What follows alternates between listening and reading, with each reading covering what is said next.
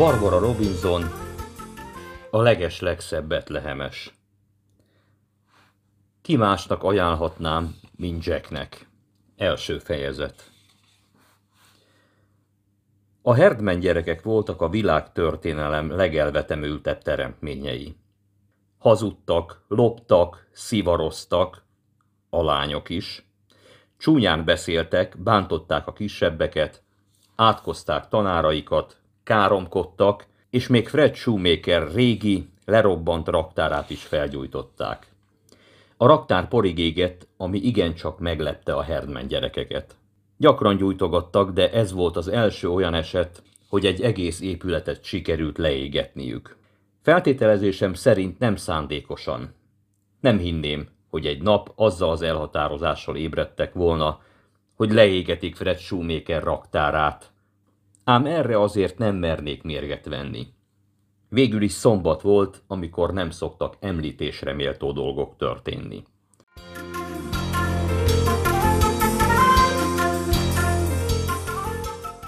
Elképesztő nagy tűz volt. Két tűzoltókocsi és két rendőrautó érkezett a helyszínre, ezen kívül valamennyi önkéntes tűzoltó ott sürgölődött, sőt a finom falat étkezde vagy öt tucat fánkot is küldött a katasztrófa sújtotta övezetbe.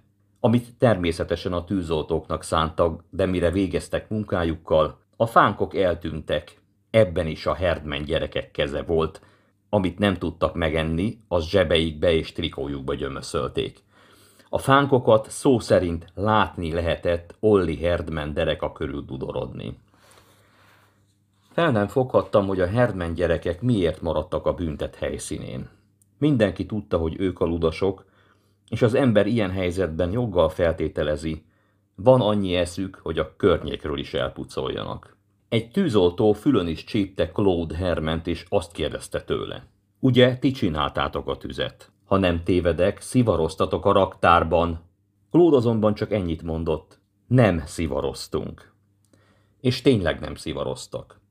Leroy Herdman ifjú Einstein kémia készletével játszottak, amit tulajdonosa előző nap vételezett egy vasárúboltból. Így kezdődött a tűz. Leroy a következőképpen magyarázta a történteket. Összekevertük a dobozban talált porokat, aztán egy öngyújtóból kiszedtük a folyadékot, amit ráöntöttünk, majd az egészet meggyújtottuk. Meg akartunk bizonyosodni róla, hogy a kémia készlet valóban használható. Akár melyik másik gyereket, még a legvásottabbat is, némi aggodalommal vegyes félelem töltötte volna el, ha ellop egy 5 dollárt érő árucikket, majd felgyújt vele egy épületet. De leroy csak az izgatta, hogy a kémiai készlet minden mással együtt elégett, mielőtt néhány bombát gyárthatott volna annak segítségével. A tűzoltó parancsnok összeterelt bennünket, úgy 15-20 bámészkodó gyerek átsoroghatott a tűz körül, és rögtön kis előadást tartott arról, hogy mennyire veszélyes gyufával, gázzal vagy hasonló gyúlékony anyagokkal játszani. Nem azt állítom, hogy ezt a mostani tüzet valami ilyesmi okozta, mondta. Nem tudom, hogy ebben az esetben valójában mi történt, de történhetett volna így is, és láthatjátok a végeredményt. Legyen hát ez jó tanulság nektek, fiúk, lányok. Persze nagyszerű lecke volt mindez a Herdman gyerekeknek is. Megtanulták, hogy ahol tűz van, ott előbb-utóbb mindig kerül ingyen fánk is. Azt hiszem, a dolgok egészen másként alakultak volna, ha mondjuk a raktár helyett a presbiteriánus templomot gyújtották volna fel, de a raktár már egyébként is elég rozoga volt.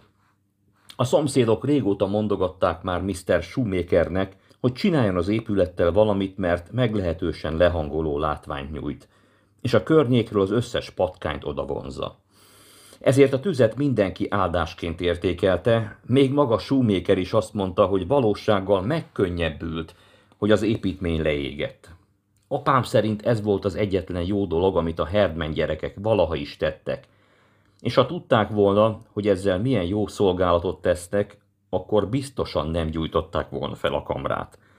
Valami mást gyújtottak volna fel. Vagy valaki mást.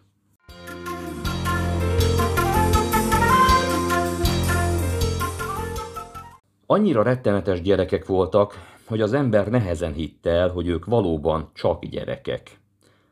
Ralph, Imogen, Leroy, Claude, Olli és Gladys, hat sovány, kefehajú kölyök, és mind ugyanúgy nézett ki, kivéve a magasságukat és azt, hogy máshol viselték kék és zöld foltjaikat, összetűzéseik látható nyomait.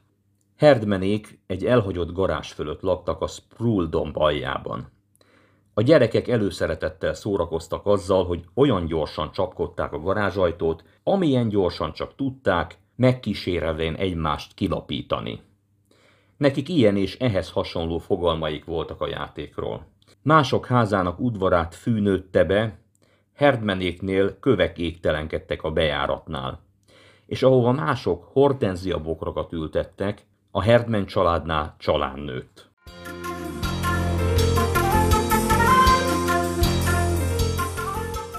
A kertben egy figyelmeztető táblán a következő felirat állt. Vigyázz, a macska harap. Az arra járó gyerekek mindig nevettek ezen, egészen addig, amíg meg nem pillantották a macskát. A leggonoszabb állat volt, amit valaha láttam. Az egyik lába rövidebb volt a többinél, a farkát megcsonkították, egyik szeme hiányzott, félelmetes látványa miatt a postás semmit nem volt hajlandó kézbesíteni a családnak. Nem hinném, hogy ez egy mindennapi macska lenne, mondta a postás egy alkalommal az apámnak. Az a gyanúm, hogy azok a bestia gyerekek felmentek a hegyekbe, és fogtak maguknak egy vadmacskát. Igen, azt hiszem, hogy a vadmacskákat nem is lehet megszelídíteni, válaszolta apám. Biztos vagyok benne, hogy nem, erősítette meg a postás. Azok a gyerekek meg főleg nem próbálnák megszelídíteni, inkább még jobban megvadítanák. Ha valóban ez volt a tervük, akkor bevált. A macska bármire ráugrott, amit csak fél szemével meglátott. Egy nap Claude Herdman három kerek perc alatt kiürítette az egész első osztályt, amikor kedvencét bevitte az iskolába megmutatni. Előzőleg két napig éheztette, ami miatt már eleve meglehetősen ingerlékeny volt az állat, nem beszélve arról, hogy egy dobozban cipelte be az iskolába.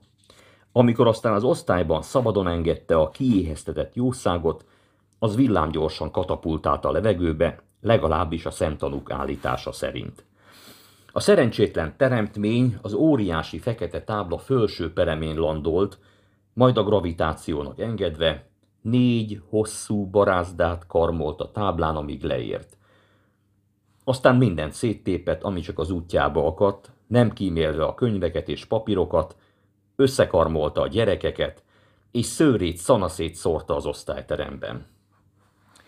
Miss Brendel a tanítónő azt kiabálta, hogy mindenki szaladjon a folyosóra.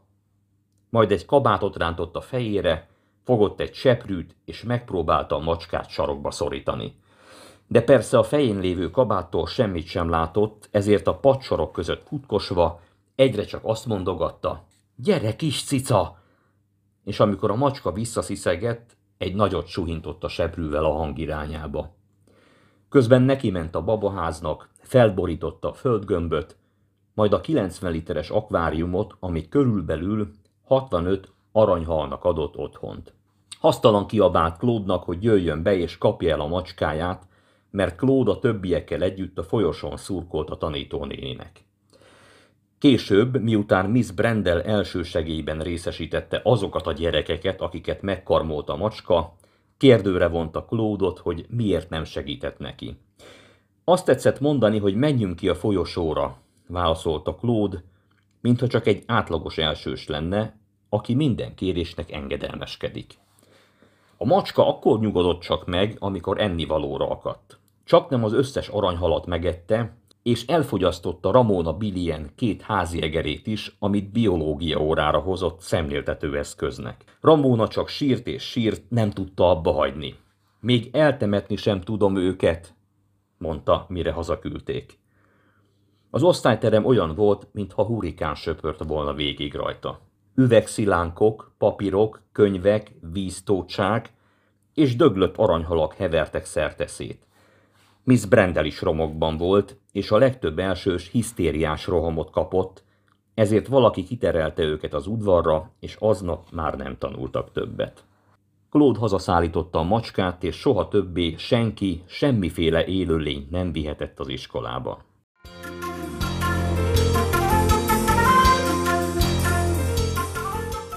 A Herdman gyerekek pedig egyik osztályból a másikba léptek a Woodrow Wilson iskolában. Olyanok voltak, mint azok a dél-amerikai halak, akik kerek három perc alatt lefejtik az ember csontjáról a húst. Körülbelül így jellemezhetnénk azt, amit a tanárokkal műveltek, egyikkel a másik után. Ennek ellenére soha de soha senki nem buktatta meg őket. Amikor Claude Herdman második osztályba lépett, még nem ismerte az ABC-t, a számokat, a színeket, a formákat, sem a Három medve című történetet, sem pedig azt, hogy miként lehet kijönni a többi gyerekkel. Miss Brendel azonban így is átengedte. Először is tudta, hogy jövőre Olli Herdman fog az osztályába járni. Ez nagyon jellemző volt a Herdmenekre. Mindig volt egy következő, és egyetlen tanár sem volt olyan őrült, aki egyszerre kettőt akart volna belőlük az osztályában. Én végig Imogen Herdmannel jártam egy osztályba, és igyekeztem magam távol tartani tőle. Ez nem volt olyan könnyű. Ha valaki nagyon szép, vagy nagyon csúnya, nagyon okos, vagy nagyon buta volt, vagy bármilyen egyéb különös ismertetőjellel rendelkezett, például vörös hajjal vagy hat ujjal, akkor erre semmi esélye nem volt. Ám ha az ember hozzám hasonló átlagos gyerek volt, és befogta a száját, amikor a tanár azt kérdezte, ki tudná felsorolni az ötven állam nevét, akkor egész jó eséllyel távol tarthatta magát Imogen-től. Amennyire meg lehetett állapítani, Imogen olyan volt, mint a többi Herdman gyerek. Soha nem tanult meg semmit, kivéve a csúnya szavakat, és mindenkiből kiszedte a titkait.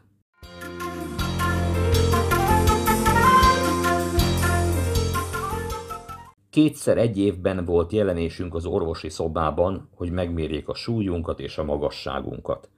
Imogennek mindig sikerült kinyomoznia, hogy pontosan ki hány kiló. Néha csak azért átsorgott az orvosi szoba ajtajában, hogy a nővértől, Miss Henfieldtől egy raktapaszt kérjen.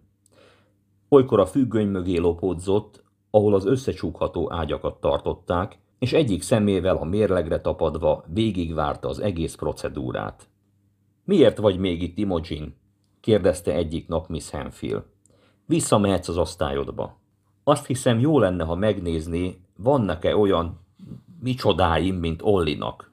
Miről beszélsz? Milyen van Ollinak? Imogen nagyot sóhajtott. Fogalmunk sincs, de tel is teli van piros pöttyökkel. Miss Henfield a kislányra szegezte tekintetét. Az orvos mit mondott? Nem jött ki hozzá orvos, válaszolta Imogen, miközben hátát az orvosi szekrényhez dörzsölte. Nos, láza van Ollinak? Ágyban van?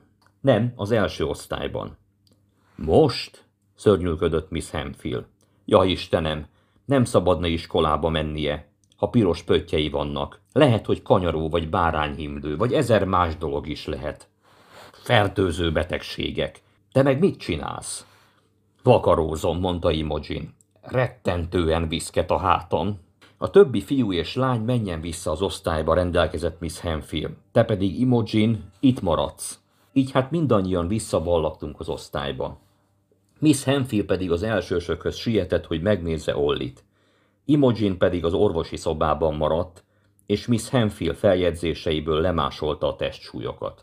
Az, hogy hány kiló vagy, legalább akkora titoknak számított, mint az, hogy milyen jegyek vannak az ellenőrződben. A tanárok egyöntetű véleménye az volt, hogy senkinek semmi köze ahhoz, hogy ki milyen jegyeket kap. És Miss Henfield ugyanezt mondta, senkinek semmi köze ahhoz, hogy hány kiló vagy. Még a kövér gyerekek sem tudták meg, hogy mennyit nyomnak, ám Imogenre ebben a kérdésben is lehetett számítani. Ne engedjétek meg, hogy Albert Pölfri fölüljön a hintára, kiabálta a szünetben. Tönkre fogja tenni. Albert Pölfri 72 kiló. Múltkor még csak 68 volt. Így rögtön két dolog is kiderült Albertről. Hogy pontosan mennyire dagadt, meg az, hogy egyre csak hízik. Idén nyáron fogyókúra táborba kell menned, ordította Imogen. Miss Henfield ráírta a kartonodra. A fogyókúra táborban egy egész hónapon át salátával, grapefruittal, Túróval és tojással táplálják az embert. Nincs választásod. Vagy feladod és csalsz, vagy feladod és lefogysz. Nem is igaz, mondta Albert. Disneylandbe megyek Frank bácsival.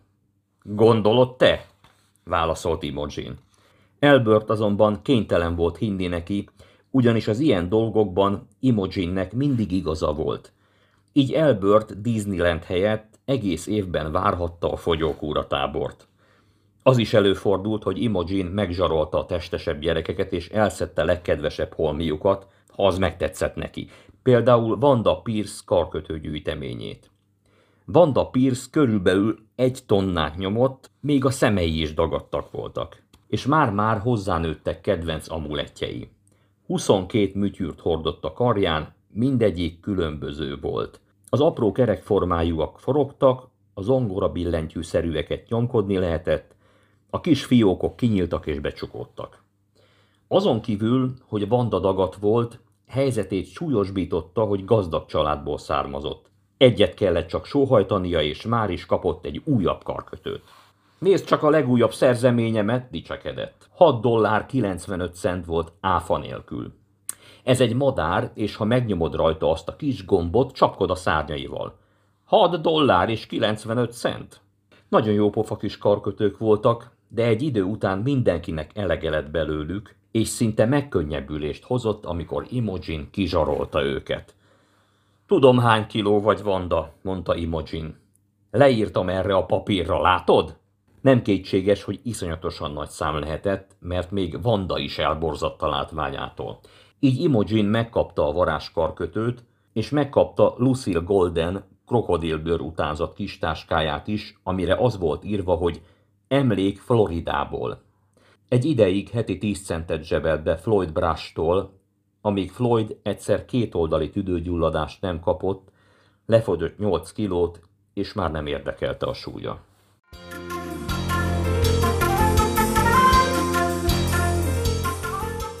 Alice Venelken nevű barátnőm annyira tiszta volt, hogy négy éves korára már mosószerszagú kezei voltak. De akármennyire is piperkőc volt, egy nyári táborban tetves lett, és Imogen valahogy kiszimatolta a dolgot. Szünetben odalopózott Elishez, és hangosan elkiáltotta magát. Tető! Majd rácsapott Elis fejére. Majdnem az őrületbe kergette Eliszt, míg nem az egyik tanár meglátta őket, és mindkettőjüket bevitte az igazgatóhoz. Mi ez az egész? kérdezte az igazgató. De Elis nem volt hajlandó megszólalni. Muszáj volt rásóznom a fejére, mondta Imogen. Elis tetves, és láttam, ahogy egy jószág éppen mászik a haján. És nem akarok én is tetves lenni. Nem igaz, mondta Elis. Már nem vagyok tetves. Hogy érted azt, hogy már nem vagy tetves? kérdezte az igazgató.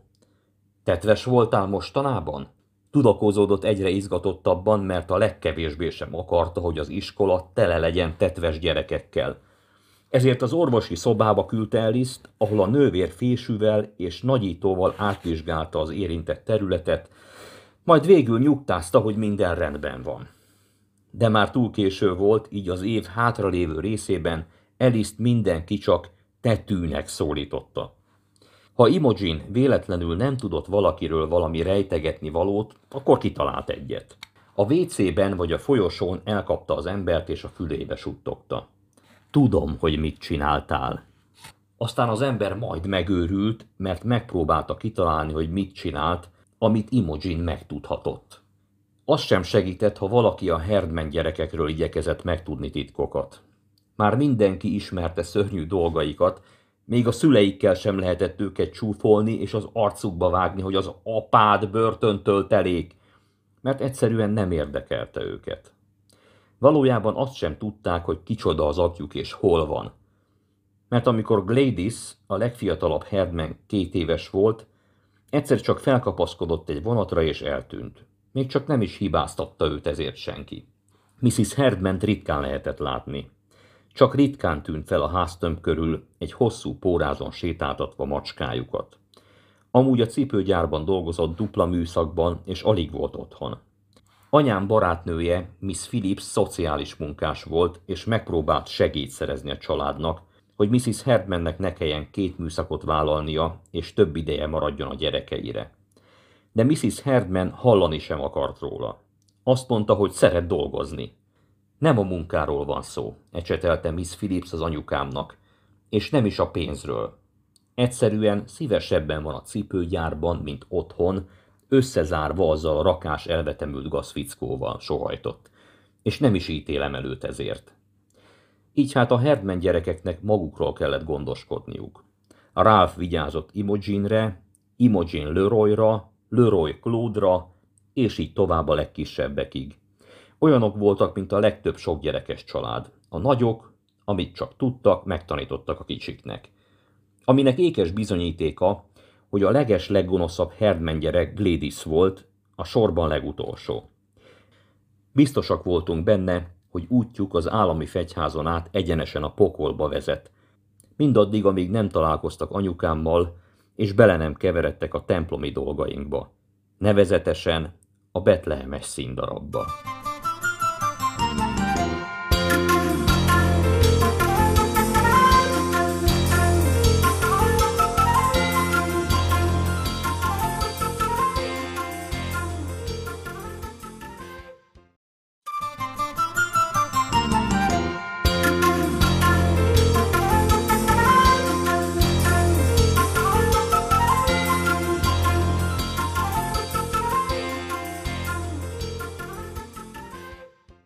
Barbara Robinson, a leges legszebb betlehemes.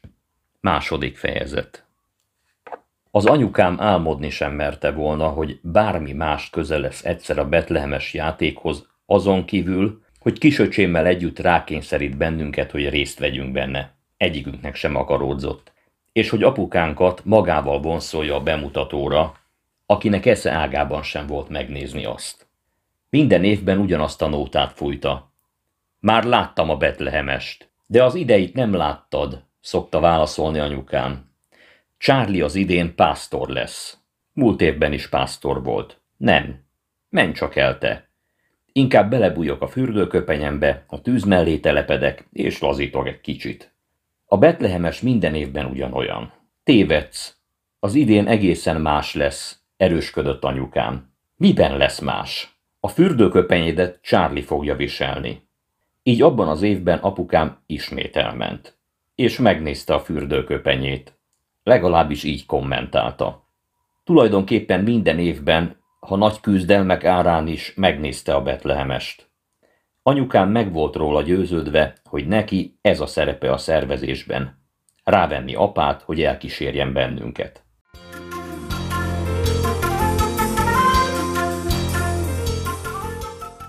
De amikor Mrs. Armstrong elesett és eltörte a lábát, az ő nyakába szakadt az egész színdarab. A balesetről azonnal értesültünk, ugyanis Mrs. Armstrong mindössze másfél ház tömnyire lakott tőlünk. Hallottuk a szirénát, láttuk a mentőautót, és néztük, hogy hogyan viszik el hordágyon. Hívják fel a férjemet a munkahelyén, kiabált a kisé megtört hangon. Zárják el a gázt a krumpli főzelék alatt. Értesítsék a nőegyletet, hogy nem leszek ott az összejövetelen. Mire az egyik szomszédasszony megkérdezte tőle, nagy fájdalmaid vannak, Helen? Igen, szörnyen érzem magam, válaszolta Mrs. Armstrong, de kérlek, ne hagyd, hogy a gyerekek kárt tegyenek a sövényemben. Mrs. Armstrong még a legnagyobb fájdalmak közepette is tudott utasításokat osztogatni. Ebben olyan profi volt, hogy magától értetődően minden szervezetnek ő lett a vezetője, amihez csak tartozott. A templomban is mindent ő csinált az ige hirdetésen kívül. Mindenek előtt azonban évről évre ő szervezte a betlehemes játékot. És tessék, hálaadó nap előtt két héttel Mrs. Armstrong moccani sem bírt. Elképzelésem sincs, mi lesz a betlehemessel, mondta anyukám.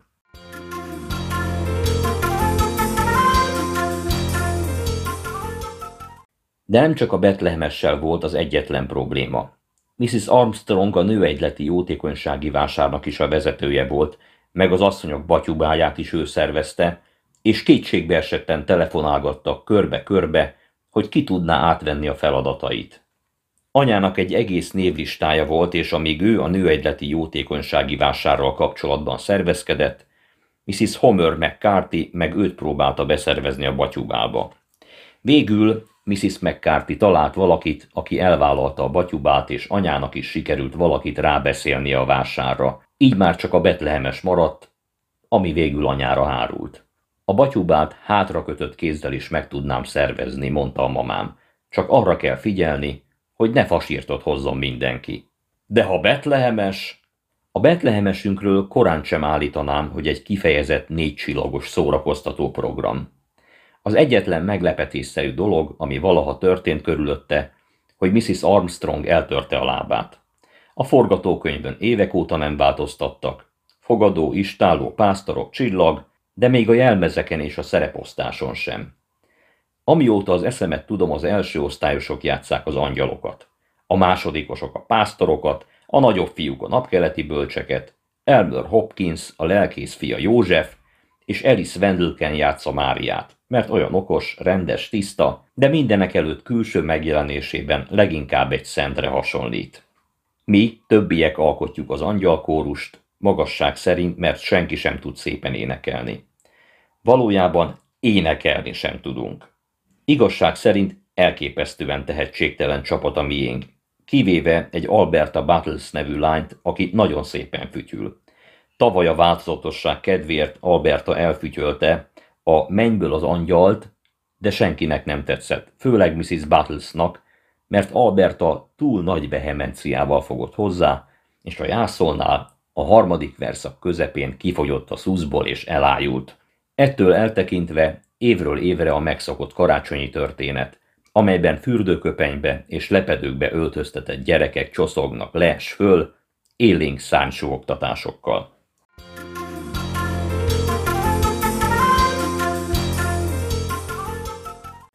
Nos, mondta apa, amikor kiderült, hogy anya lesz a szervező, itt a soha vissza nem térő lehetőség. Miért nem veszed le a műsorról a Betlehemest, és néztek meg egy filmet helyette? Milyen filmre gondolsz? kérdezte a mamám. Nem tudom. Fred Stampernek például van öt videókazettája Yellowstone Parkról. És mi köze van a Yellowstone Parknak a karácsonyhoz? kérdezte anya. Tudok egy jó filmet, mondta Charlie. A suliban láttuk. Egy szívműtétet mutatnak benne, és az osztályból két gyerek rosszul lett. Ebből elég, csitított le bennünket anya. Most már biztosan mindannyian azt gondoljátok, hogy nagyon viccesek vagytok, de a betlehemes játék hagyomány, és nem tervezek mást helyette. Természetesen a betlehemessel kapcsolatban senkinek sem jutottak volna eszébe a herdmen gyerekek. Az iskolás srácok többsége egész héten a herdmenek ütéseitől és csúfolódásaitól szenvedett, és a vasárnapot mindannyian a megváltás napjaként várták. Havonta egyszer a teljes vasárnapi iskolás csoport részt vett az Isten tisztelet első 15 percén, hogy előadjon valami különlegeset.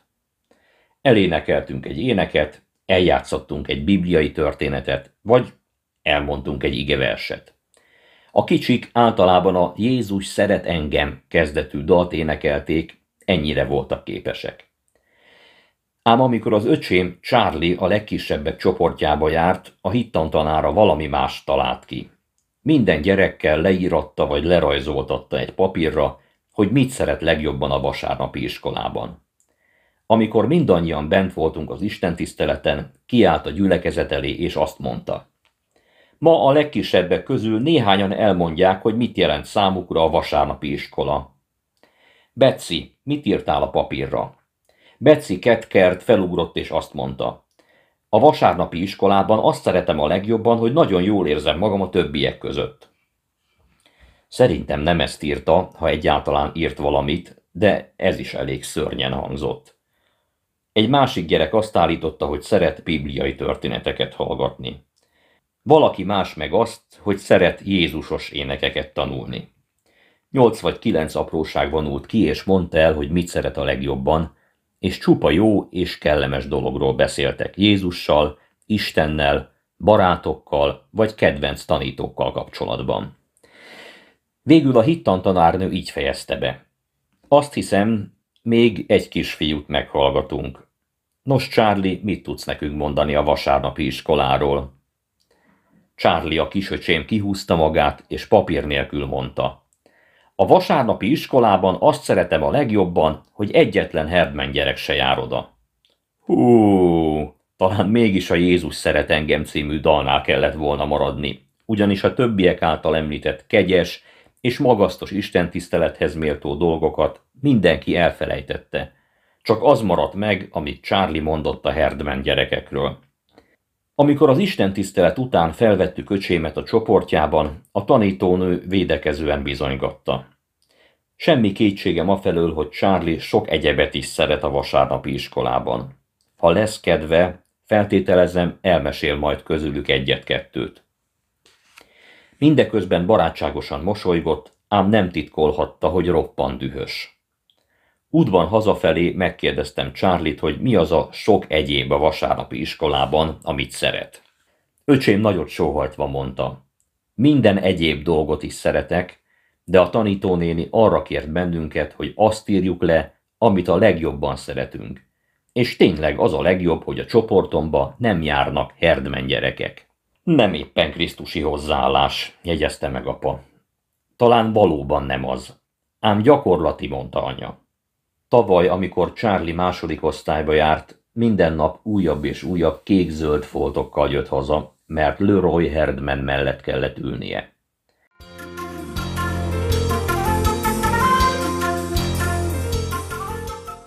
A végén mégis Charlie hibája volt, hogy a Herdman gyerekek betévettek a templomba. Leroy Herdman három egymást követő nap csorta el Charlie uzsonnás táskájából a deszertet, míg végül az öcsém felismerte, hogy nem tehet semmit ellene. Itt van, tessék, vedd el, mondta. Bánom is én. A vasárnapi iskolában annyi süteményt kapok, amennyit csak akarok. Leroy azonnal többet akart tudni a dologról. Milyen süteményt? kérdezte izgatottan. Csoki tortát, válaszolta Charlie. Meg cukrot, kekszet és kólát is. Mindig kapunk valami finomságot, és annyi tehetünk belőle, amennyi belénk fér. Hazudsz, mondta Leroy. Leroynak igaza volt. Húsvétkor kaptunk zselés cukrot, gyermeknapkor pedig puncsot és kekszet. De ezzel kifújt. Fagyit is szoktunk enni, folytatta Charlie, és fánkot, meg pattogatott kukoricát. Kitől kapjátok ezeket, érdeklődött Leroy. A lelkésztől válaszolt Charlie. Más nem jutott eszébe. Ez volt a lehető legmeggondolatlanabb dolog, amit az ember tehetett, ha a herdmeneket távol akarta tartani.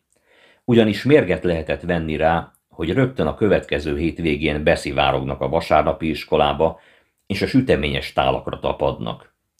Hol találom a tortát? kérdezte Ráf a vasárnapi iskola gondnokát, aki kedvesen így válaszolt. Hát, fiam, a tortáról nem tudok, de az élelmiszer csomagokat a konyhában gyűjtik. Mr. Grady nem másról, mint az árvaháznak hálaadásnapra ajándékozandó konzervekből összeállított csomagokról beszélt, ami a gyülekezet évente ismétlődő programjai között szerepelt.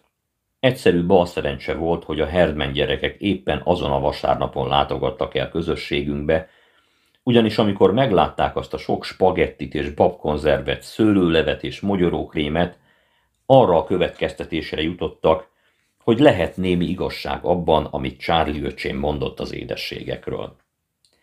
Így tehát maradtak.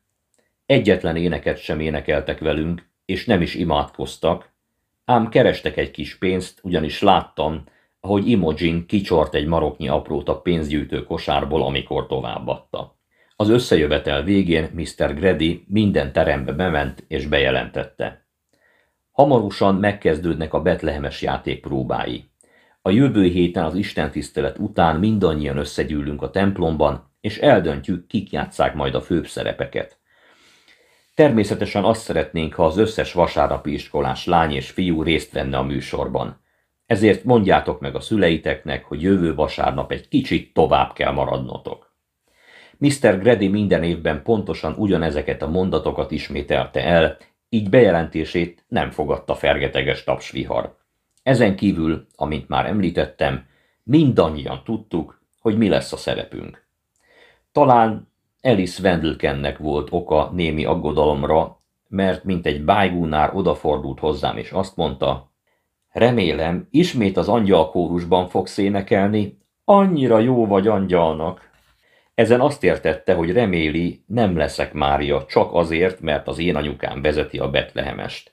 Nem kellett volna izgulnia. Egyáltalán nem pályáztam Mária szerepére. Az angyalkórusban sem akartam énekelni, ám ez rendeltetett sorsomul. Hirtelen éreztem, hogy Imogen Herdman oldalba bők a könyökével. Neki van a leghegyesebb könyöke a világon. Mi az a betlehemes? kérdezte. Egy színdarab, mondtam, és először tűnt úgy aznap, hogy Imogen érdekli valami, kivéve persze, amikor meglátta a pénzgyűjtő kosarat.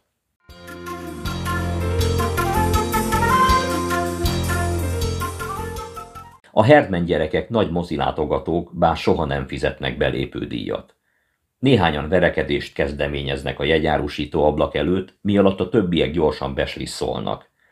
Ugyanígy szerzik a patogatott kukoricát is, aztán szétoszlanak a nézőtéren, így a film vége előtt a felügyelő soha nem találja meg mindannyiukat. És miről szól? érdeklődött tovább Imogen. Jézusról válaszoltam. Itt minden róla szól, motyogta maga elé, amiből arra következtettem, hogy Imogint nem nagyon érdekli a karácsonyi történet. Ám tévedtem.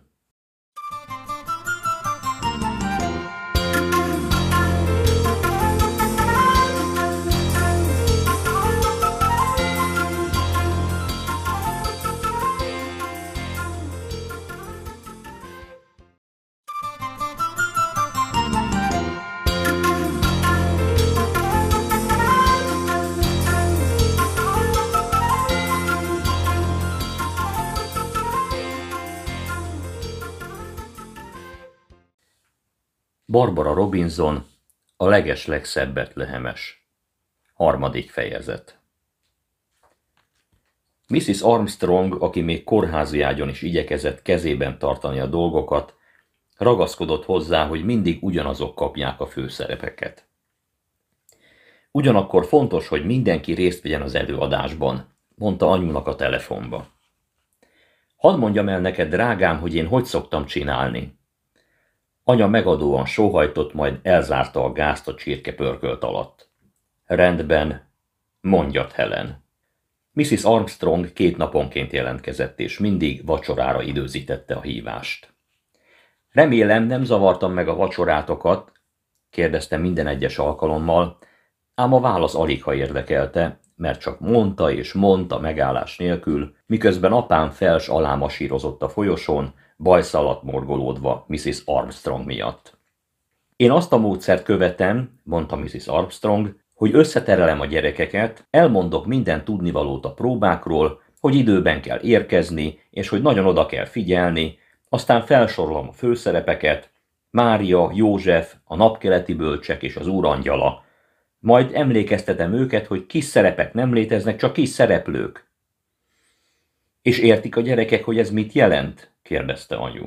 Ó, igen, válaszolt Mrs. Armstrong. Kicsit később a biztonság kedvéért anya megkérdezte tőlem, hogy tudom-e, mit jelent, amit Mrs. Armstrong mondott. Nem igazán tudtam, egyikünk se tudta, csak olyasmi volt, amit Mrs. Armstrong ismételgetni szokott. Azt hiszem annyit jelent, hogy az alacsonyabb gyerekeknek az angyalkórus első sorában kell állniuk, különben senki nem látja őket. Sejtettem, mondta anya. De ez egyáltalán nem ezt jelenti. Valójában arról van szó, hogy a Betlehemesben minden egyes szereplő egyformán fontos. Hogy a leges legkisebb angyal szerepe ugyanolyan, mint Máriáé. Értesd ezt meg Alice Wendelkennel, mondtam. De anya azt válaszolta, hogy ne okoskodjak. Nem gurult dübe, mert tudta, hogy igazam van. Egy betlehemest el lehet játszani, egyetlen egy angyal nélkül is, de Mária nem maradhat ki. Ezt Mrs. Armstrong is tudta. Mindig Máriával kezdem, részletezte anyunak a telefonba. Elmagyarázom a gyerekeknek, hogy mekkora körültekintéssel kell kiválasztani Máriát, mert Mária Jézus édesanyja volt. Tudom, mondta édesanyám, mert már szerette volna letenni a kagylót, hogy befejezze a vacsora főzést. Igen. Azt szoktam mondani neki, hogy Mária szerepét egy vidám, boldog kislánynak kell eljátszania, aki önzetlen és kedves másokhoz. Aztán Józsefről beszélek, hogy Isten őt választotta Jézus édesapjának, és a mi Józsefünket egy olyan fiúnak kell alakítania, És csak mondta és mondta megállás nélkül. A második nap keleti bölcsig jutott, amikor anya félbe szakította. Bocsánat, Helen, de le kell tennem a telefon. Csöngetnek. Tulajdonképpen tényleg csöngettek. Az apám volt az, aki kabátban és kalapban állt a verandán, és egyfolytában nyomta a csengőt. Miután anya beengedte, levette a kalapját és meghajolt. Asszonyom, tudna vacsorát adni nekem? Három napja nem ettem rendes ételt. Jaj, az ég szerelmére könyörgött anya. Gyere már be! Mit gondolnak majd a szomszédok, hogy itt állsz az ajtóban és a saját csengődet nyomod? És miért nem tíz perccel ezelőtt csengettél? Mrs. Armstrong azon a héten még két vagy három alkalommal zaklatta anyát. Elmondta, hogy a jelmezekből szükség esetén fel lehet hajtani, de levágni nem szabad belőlük, és ne engedje anya, hogy az angyalkórus kirúzsozza a száját. Vasárnapra anyának elege lett az egészből.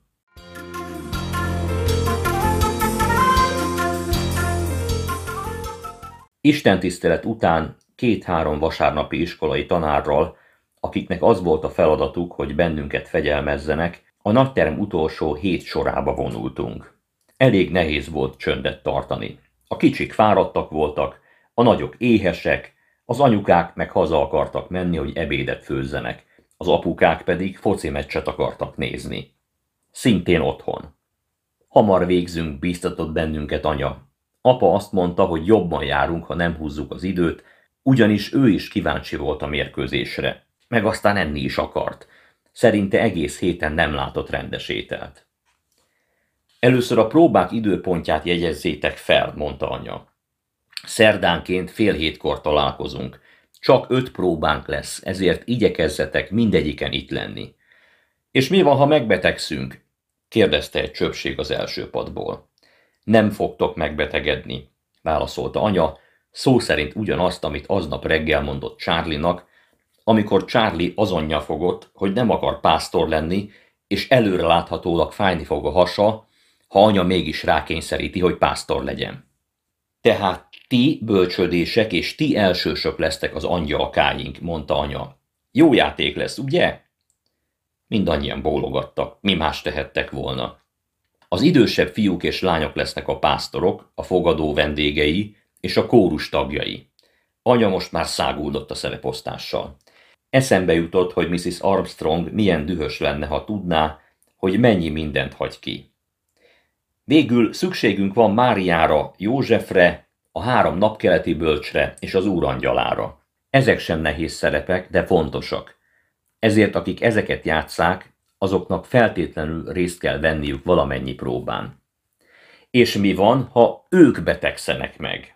Ugyanaz a csöpség volt, és az embert komolyan gondolkodóba ejtette, hogy miféle kisgyerek az, akit ennyire érdekelnek a betegségek.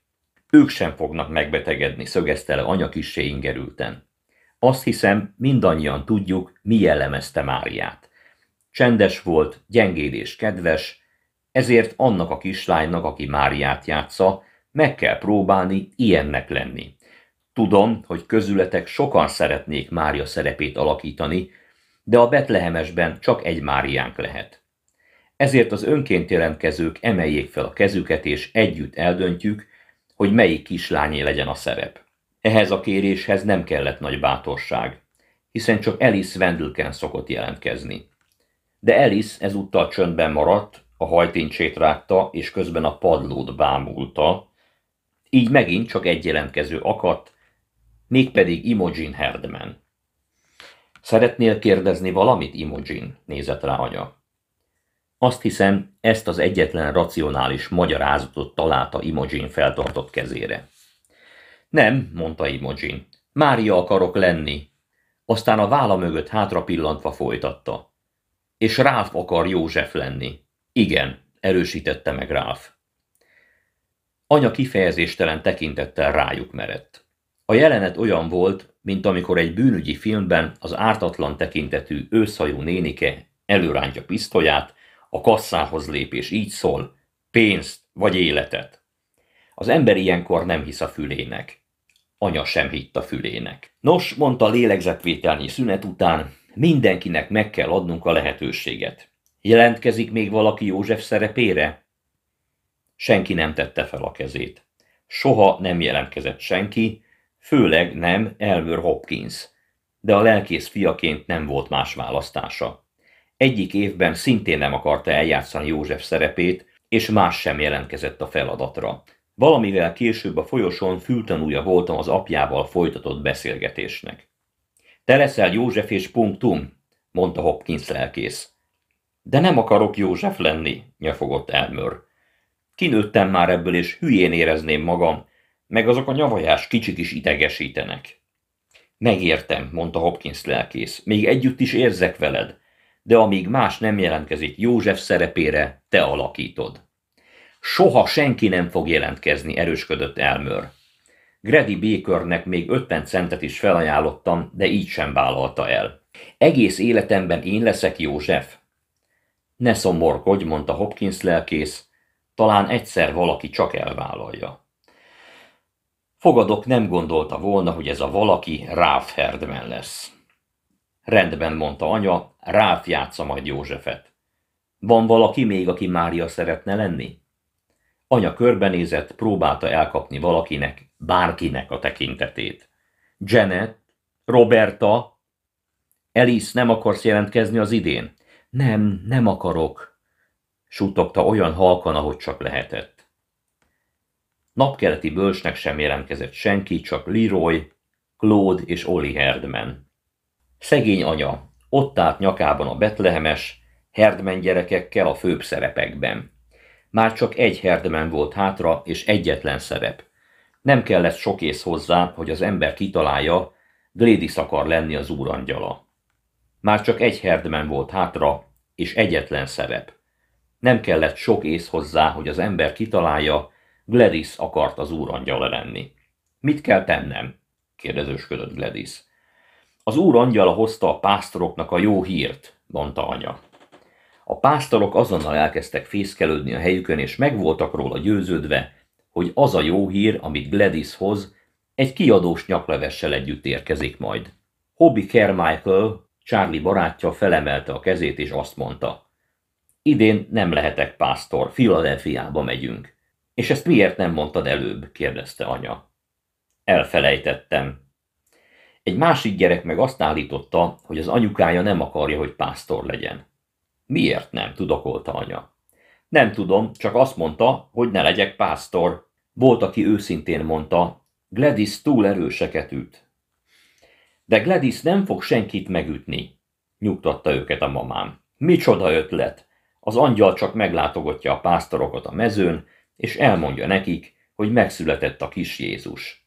És megüti őket, tette hozzá más valaki. Persze igaza volt, simán el lehetett képzelni, ahogy Gladys jobbról és balról jól pofon vágja a pásztorokat, de anya állította, hogy ez teljesen nevetséges. Nem akarok erről többet beszélni, mondta. Egy pásztor sem léphet ki a betlehemesből, és nem is betegedhet meg, tette hozzá, még mielőtt az első sorban ülő kisrác rákérdezhetett volna.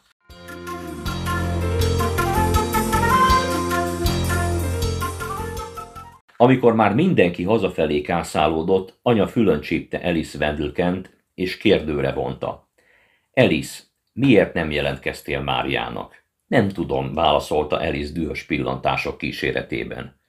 De én tudtam. Hallottam ugyanis, amikor Imogen figyelmeztette Eliszt, hogy mi vár rá, ha jelentkezni mer Mária szerepére. Csak a megszokott, hétköznapi Herdman-féle fenyegetéseket helyezte kilátásba, mint például, hogy fején koppintja, összefirkálja a házi feladatát, és gilisztákat rak a kabán sebébe. Nem érdekel, mondta Elis. Nem törődöm vele, hogy mit csinálsz, mindig én játszom Máriát a Betlehemesben. És a következő tavasszal, folytatta Imogen felhúzott szemöldökkel, amikor megérik a fűzfa termése, olyan mélyre dugok egyet a füledbe, hogy senki sem éri el, ott majd kihajt, növekedni fog, és egész életedben egy fűzfa bokor nő a füledből. Döbbenten hallgattuk Imogint. Ez volt a lehető leggonoszabb, amit valaha kiötlött. Persze vannak, akik nem hiszik el, hogy ilyesmi megtörténhet, annak ellenére, hogy valóban megtörténhet. Oli Herdmannel egyszer megesett. Az iskolában egy nap rettenetesen megfájdult a füle, és amikor a nővér belenézett az apró fénycső segítségével, olyan hangosan kiáltott fel, hogy az egész folyosó visszhangzott. Valami nő ott bent! visította. Olit kórházba vitték, ahol elaltatták és kioperálták a kisarjat fűzfa veszőt a füléből. Szóval ezért fogta be a száját Elis, és nem jelentkezett Máriának. Te is tudod, hogy nem váltja be a fenyegetéseit, nyugtattam Eliszt, miközben hazafelé sétáltunk. Dehogy nem, mondta Elis. A Herdman gyerekek mindenre képesek. Anyukádnak meg nem lett volna szabad beleegyeznie, hogy benne legyenek a darabban. Valakinek ki kellene golyóznia Imogint a többiekkel együtt. Valami hihetetlen szörnyűséget fognak produkálni, és tönkreteszik az egészet. Azt gondoltam, valószínűleg igaza van, és sokan mások is így gondolták. Két-három napig mindenki csak arról beszélt, hogy a Herdman gyerekek játsszák Máriát, Józsefet és a többi szerepet.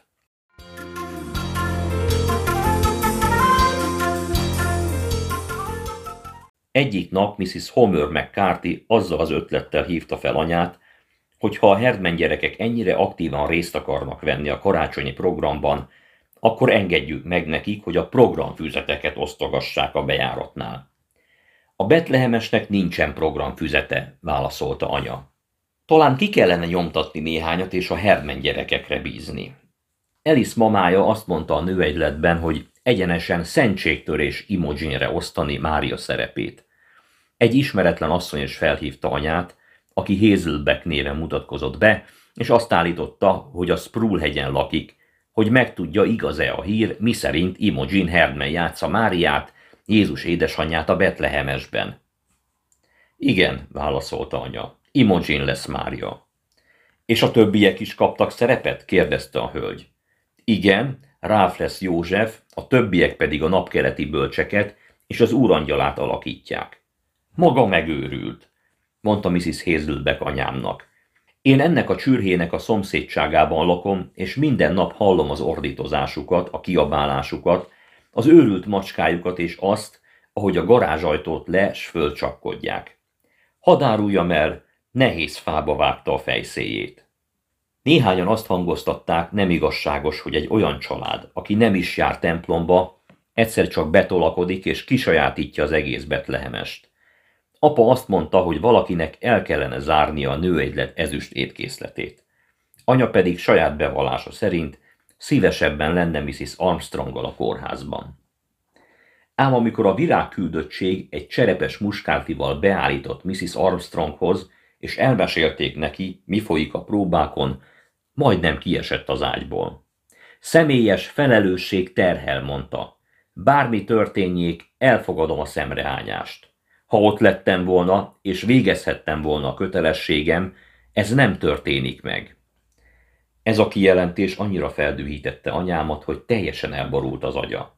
Ha ott lett volna, akkor nem történik meg, ismételte. Micsoda nőszemély! Bizonyára nagy meglepetést szerez neki az is, hogy a nap az ő felügyelete nélkül is minden reggel fel kell. Hát hadd mondjam el neked! Ne mondj semmit, szólalt meg apa. Én a te oldaladon állok. Úgy értem, nem Helen Armstrong az egyetlen, aki meg tud szervezni egy betlehemest.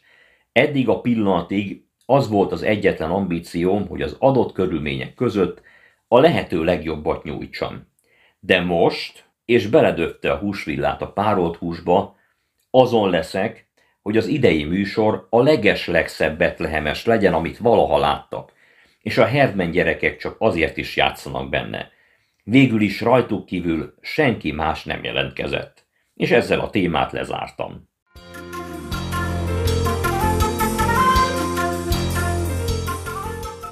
És így is történt.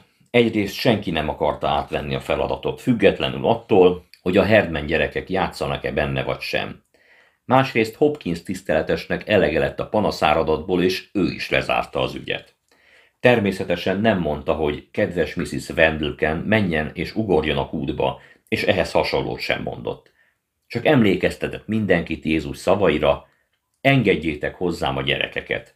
És Jézus ebben minden kisgyereket beleértett, még a Herdman gyerekeket is. Ettől mindenki lecsendesedett, még Elis anyukája is, és a következő szerdán elkezdődtek a próbák.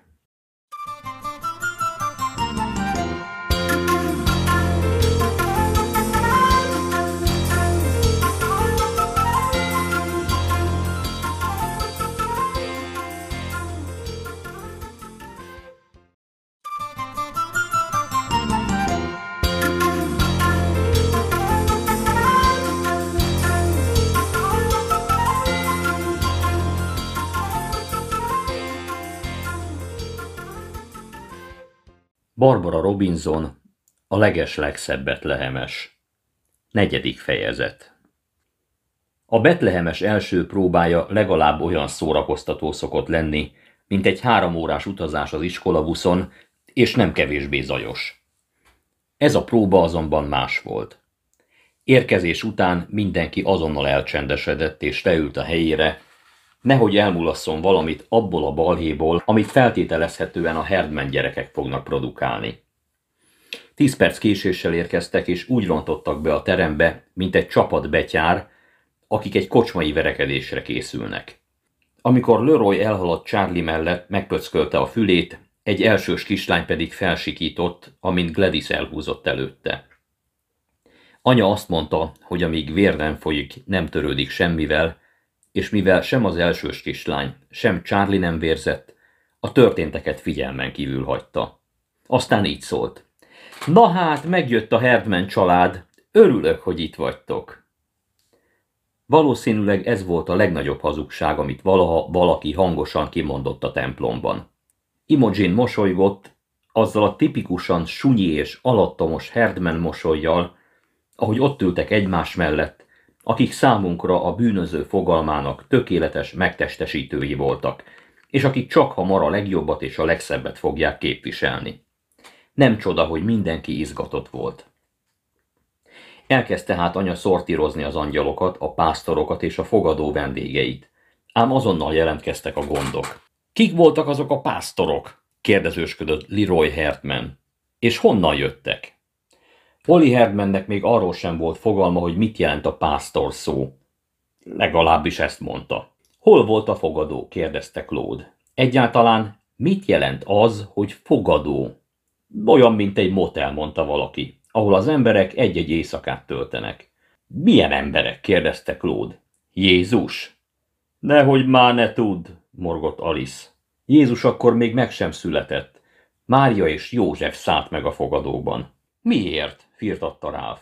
Mi történt először? Kiáltotta Imogen anyának. Az elején kezdje. Ez egy kicsit megijesztett, mert a történet eleje a teremtés könyve lett volna, ahol azt olvassuk, kezdetben, és ha a Biblia első lapjainál kezdjük, akkor soha nem érünk a végére.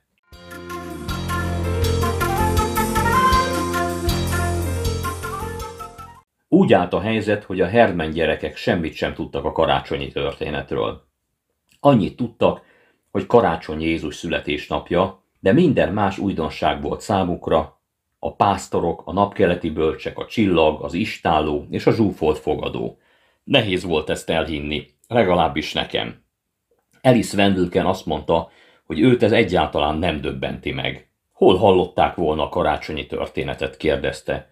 Azt sem tudják, mi az a Biblia. Nézd csak meg, mit művel Gladys azzal a Bibliával a múlt héten.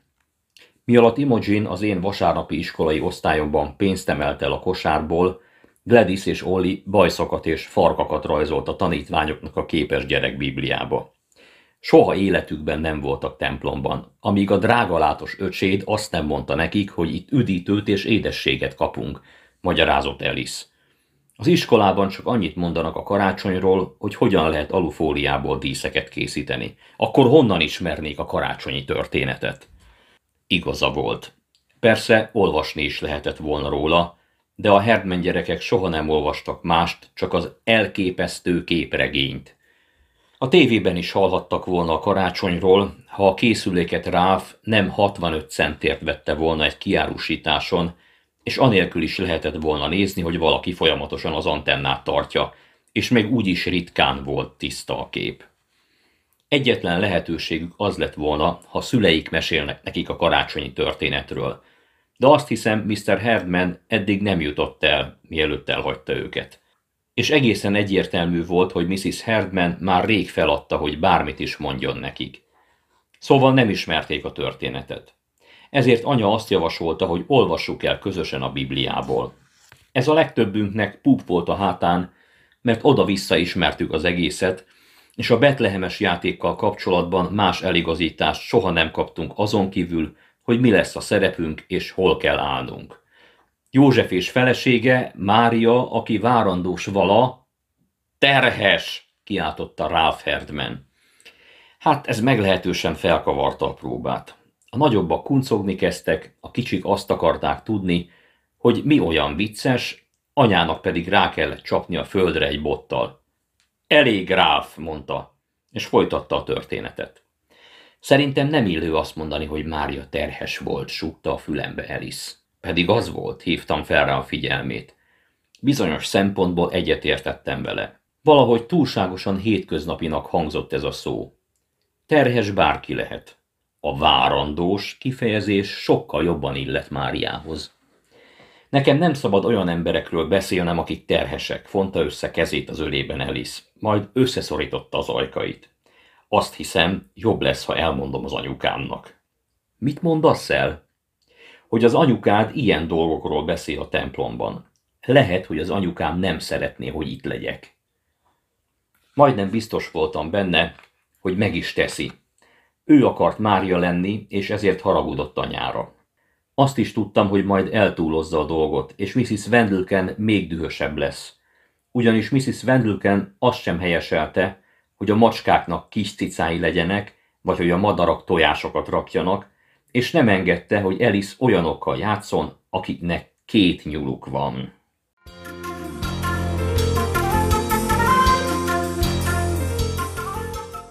Ám sajnálatos módon azon kívül, hogy belecsípek Elisbe, nem sokat tudtam tenni árulkodása ellen, de azt megtettem. Mire ő visítani kezdett, és anya elültetett bennünket egymás mellől. Én Imogen Herdman mellé kerültem, Elis pedig az angyalok közé. Nem voltam megőrülve, hogy Imogen Herben mellé üljek. Végül is eddigi életemet azzal töltöttem, hogy ne kerüljek a közelébe. Ám ezúttal még csak észre sem vett.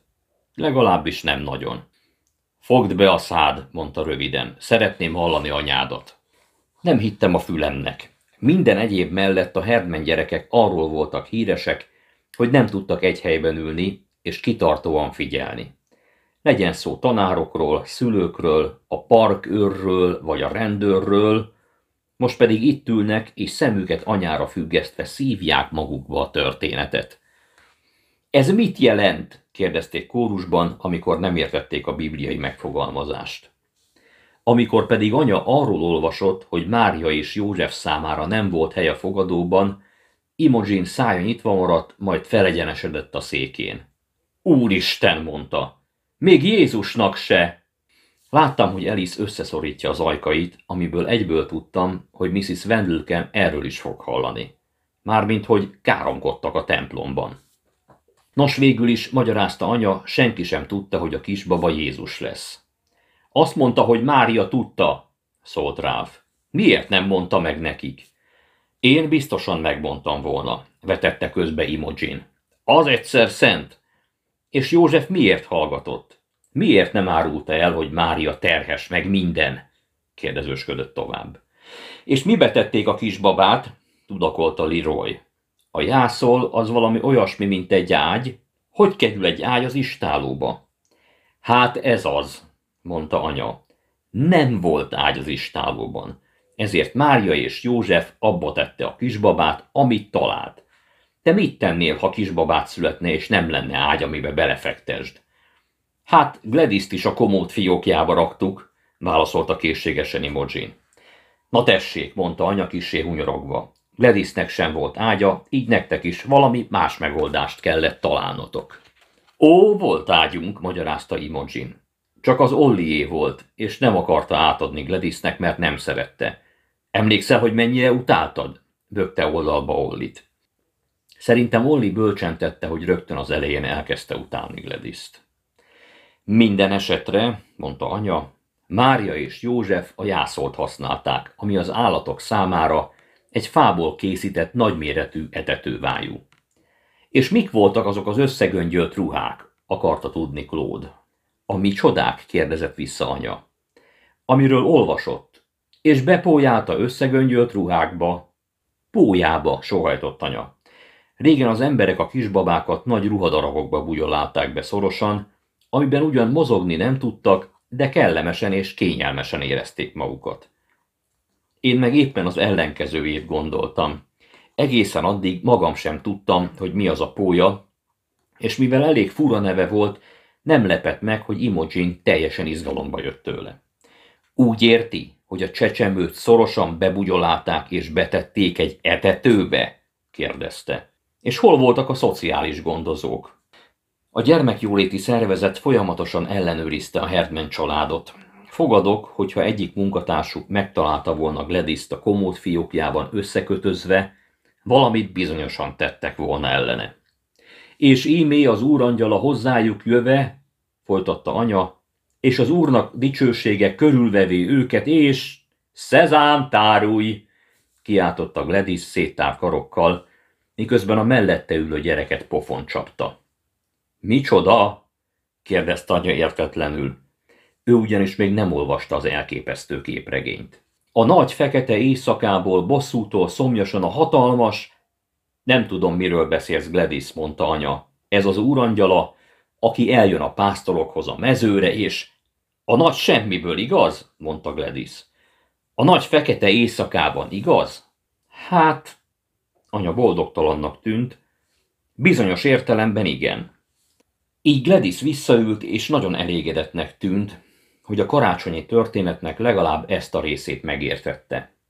Amikor pedig megszületik vala Jézus a júdeai Betlehemben, folytatta anya felolvasást, ímé napkeletről bölcsek jövének Jeruzsálembe ezt mondván, ez te vagy, Leroy, mondta Ralph. Meg Claude és Olli, figyeljetek nagyon. Mit jelent az, hogy napkeleti bölcsek? kérdezte Olli. Olyas félék, mint a tanárok? Nem, te hülye, hurrogta le Claude. Olyanok, mint Amerika elnöke. Anya meglepetten hallgatta a párbeszédet, és kicsit örült is neki, éppen úgy, mint amikor Charlie öcsém végre megtanulta a szorzótáblát. Igen, nagyon közel jársz az igazsághoz, Claude mondta. Tulajdonképpen királyok voltak. Na végre, mormolta Imogen. Talán végre megmondják a fogadósnak a magukét, és kihozzák a kisbabát az istálóból és bemenvén a házba ott találták a gyermeket anyjával, Máriával, és leborulván tisztességet tőnek neki, és kincseiket kitárván ajándékokat adának néki, aranyat, tömjént és mirhát. Azok meg micsodák? kérdezte Leroy. Értékes olajok, mondta anya, és jó illatú gyanták. Olaj! kiáltotta Imogen. Milyen király az, aki olajat ad ajándékba? Még a tűzoltóktól is jobb ajándékokat lehet kapni. A Herdman gyerekek olykor karácsonyi ajándékokat kaptak a tűzoltóbálon, bár a télapónak mindig körbe kellett tapogatni a csomagokat, hogy meggyőződjön, azok nem íjat, nyilat és puskát vagy valami hasonlót rejtenek. Imogen általában hímző készletet kapott, vagy kirakójátékot, ami sohasem tetszett neki, de az olajnál azért azokat is jobbnak ítélte.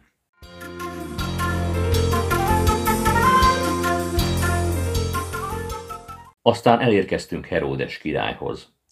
A Herdmen gyerekek természetesen róla sem tudtak, ezért anyának el kellett magyaráznia, hogy Heródes küldte el a napkeleti bölcseket, hogy keressék meg Jézust. Tehát ő küldte azokat a posék ajándékokat, állapította meg Olli, amit anya azzal egészített ki, hogy a helyzet még ennél is rosszabb volt. Az volt a terve, hogy megöleti a kis Jézust. Atya Isten, mondta Imogen de hiszen éppen, hogy megszületett, és már is meg akarták ölni. A Herdmen gyerekek mindent tudni akartak Heródesről, hogy nézett ki, milyen gazdag volt, és részt vette a háborúkban. Ha rá tudta venni a másik hármat, hogy azt tegyék, amit ő akart, biztosan ő volt a legnagyobb király, mondta Claude. Ha én király lennék, vetette közbelő Roy, nem hagynám, hogy egy másik király urátasson. Nem tehetnél semmit, ha ő a legnagyobb király, elmennék máshová uralkodni. Heródes azonban felkeltette az érdeklődésüket, és az volt a gyanú, hogy megkedvelték. Olyan gonosz volt, hogy akár az ősapjuk is lehetett volna. Herdmen Heródes. De tévedtem. Ki játsza Heródest a darabban? kérdezte Leroy. Heródes nem szerepel a Betlehemesben, mondta anya. Erre mindannyian dűbe gurultak. Szerették volna jól ellátni a baját annak, aki Heródest alakítja. Egyszerűen nem értettem őket. A helyzet lassan úgy nézett ki, mintha a karácsonyi történet egyenesen egy FBI oktából származna. Annyira beleérték magukat a herdmenek. Heródesen véres bosszút akartak állni. Féltették Máriát, aki istálóban készült életet adni gyermekének, és a napkeleti bölcseket piszkos kémeknek nevezték. Az első próbáról hazafelé menet azon vitatkoztak, hogy vajon Józsefnek bosszúból nem kellett volna-e felgyújtania a fogadót tulajdonosával együtt.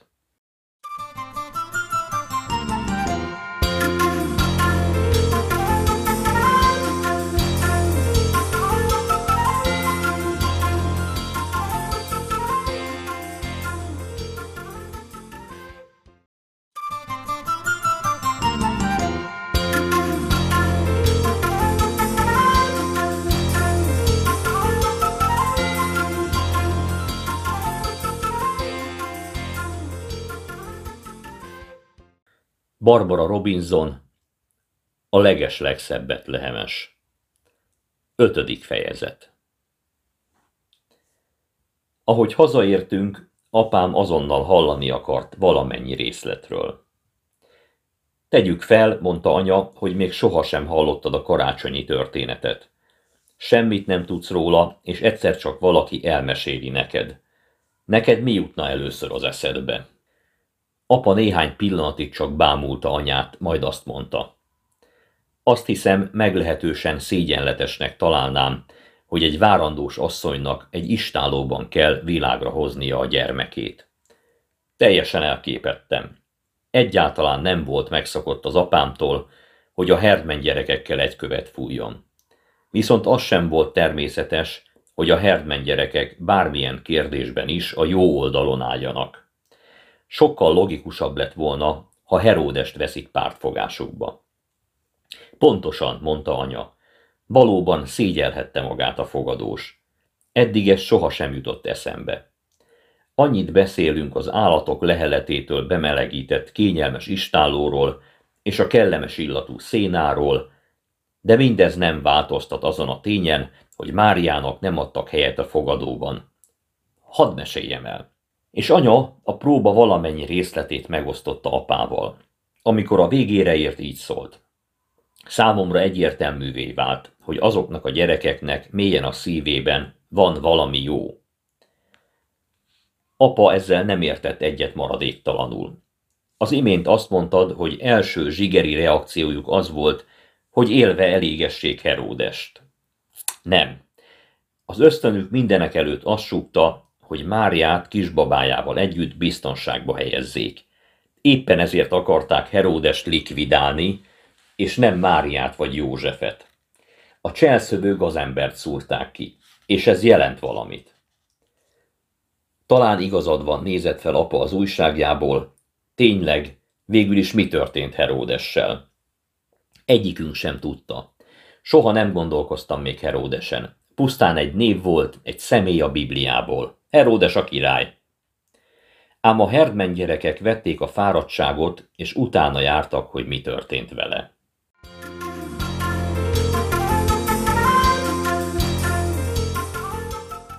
A következő nap Imogen elkapott a szünetben. Hogy lehet könyvet kölcsönözni a könyvtárból? kérdezte. Kell hozzá egy igazolvány. És olyat hol szerezhetek? Csak az aláírásot kell hozzá. Felvont szemöldökkel bámult rám egy pillanatig. A saját nevedet kell aláírni? Azt gondoltam, Imogen valószínűleg az alaksorból akar kikölcsönözni, egy gyerekeknek korán sem ajánlott könyvet, és tudtam, hogy nem fog szerencsével járni. Ugyanis egy keresztbe kifeszített széles lánc zárja el az alaksorba vezető lépcsőt, hogy Miss Grebner, a könyvtáros, bárhol legyen az épületben, meghallja a csörgést, és az embernek esélye se legyen bejutni. Persze, hogy a saját nevedet kell aláírni, mondtam, Tudniuk kell, hogy kinél van a könyv. Nem értettem, miért olyan fontos az, hogy a könyvtári jegyre a saját nevét írja, vagy Erzsébet királynőjét. Miss Grebner se így, se úgy nem engedné, hogy Imogen Herdman könyvet kölcsönözzön a városi könyvtárból. Mint kiderült, mégsem tudta megakadályozni, hogy a Herdmenek használják a könyvtárat, mert ott néztek utána Heródesnek. Még aznap délután bementek mind a hatan és közölték Miss Grebnerrel, hogy könyvtári belépőt akarnak. Általában ezt a kérést Miss Grebner kitörő örömmel és óriási mosolyjal fogadta. Semmi akadálya. Azt szeretnénk, ha minden fiúnak és lánynak lenne könyvtári belépője. Ám a Herdman gyerekeknek semmi ilyet nem mondott. Csak azt kérdezte, hogy miért akarnak könyvtári tagok lenni. Szeretnénk többet megtudni Jézusról, mondta Imogen. Nem Jézusról, mondta Ralph, hanem a királyról, aki meg akarta öletni, Heródesről. Később Miss Grebner előadta az anyukámnak, hogy már 38 éve könyvtáros, és ennek a közel négy évtizednek minden percét imádta, mert minden nap hozott valami újat. De most, tette hozzá, akár nyugdíjba is vonulhatok. Amikor Imogen Herman belépett és közölte, hogy Jézusról szeretne olvasni, tudtam, hogy az utolsó jó hírt is meghallottam, ami erre az életre adatott.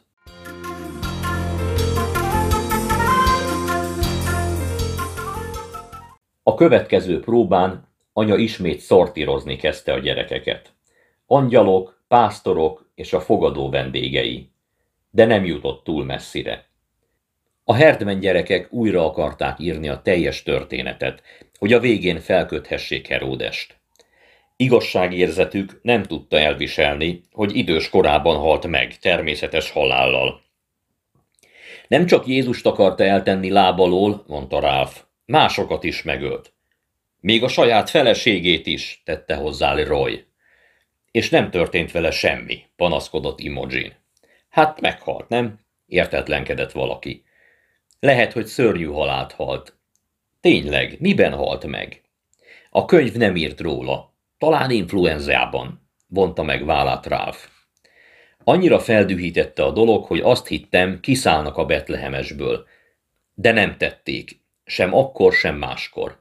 Így mindazoknak, akik reménykedtek, hogy a Herdman gyerekek végül megunják a dolgot és elmennek, csalatkozniuk kellett, sőt, valamennyi próbára időben érkeztek, és azt csinálták, amit kellett. De azért Herdman gyerekek maradtak, és egyikőjük erről néhány másodpercre sem feledkezett meg. Egy nap rajta kaptam Alice Wendelkent, hogy egy kis noteszba körmöl valamit, miközben a másik kezével igyekszik azt eltakarni. Semmi között hozzá, mondta. Valóban nem volt közöm hozzá, de Alice-nek sem, a papíron ugyanis az állt, hogy Gladys Herdman issza az úrva sorai bort. Nem is bor, mondtam, szőlőlé. Nem érdekel mi az, de issza. Már háromszor láttam, hogy tiszta lila a szája. Lopják a krétát a vasárnapi iskolás szekrényből, és ha a szülinapos perseit megrázod az óvodás szobában, nem csörög. Az összes aprót kidobták belőle. Meglepett Elis viselkedése. Soha nem jutna eszembe, hogy megrázzam a szülinapos perseit. És akármikor bemegyek a lány WC-be, folytatta, minden tiszta füst, és Imogen Herdman Mária jelmezben szivarozik. Alice mindezt papírra vetette, és azt is, hogy egy-egy eset hányszor történt meg. Fogalmam sincs, miért tette. Talán jó érzés volt feketén-fehéren látnia, hogy milyen ördögien rosszak a Herdman gyerekek.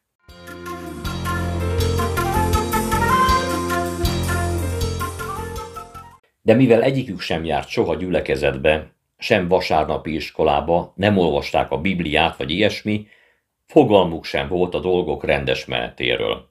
Imogen például nem tudta, hogyan jelenítse meg Máriát egy csendes, álmodozó, korán sem e földön járó fiatal lányként. Ahogy Imogen közelített a szerephez, az leginkább Mrs. Santoróra hasonlított a pizzériából. Mrs. Santoro nagy darab kövérasszony volt, egy sovány férjel és kilenc gyerekkel. Naposszat kiabált és üvöltött a gyerekeivel.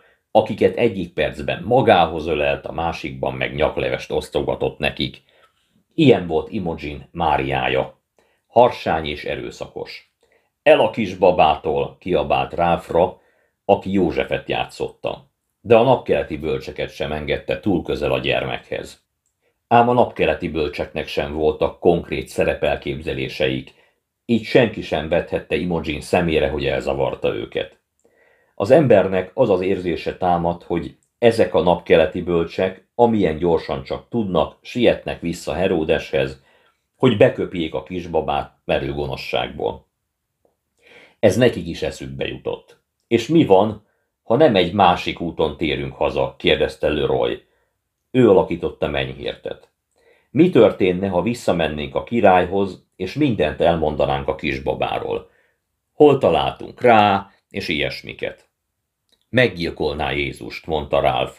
Az öreg Heródes biztosan megölné. Nem ölné meg, kiáltotta Imogen tüzes tekintettel, és mivel a Herdman gyerekek egymással épp olyan gyorsan összeverekedtek, mint a többiekkel, anyának közbe kellett lépnie, hogy lecsendesítse őket.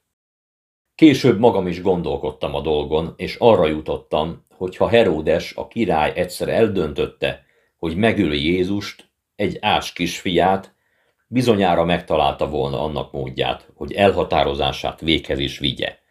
Ezért Leroy kérdésén, hogy mi történt volna, ha a bölcsek visszamennek és elárulják a babát, valóban érdemes elgondolkodni.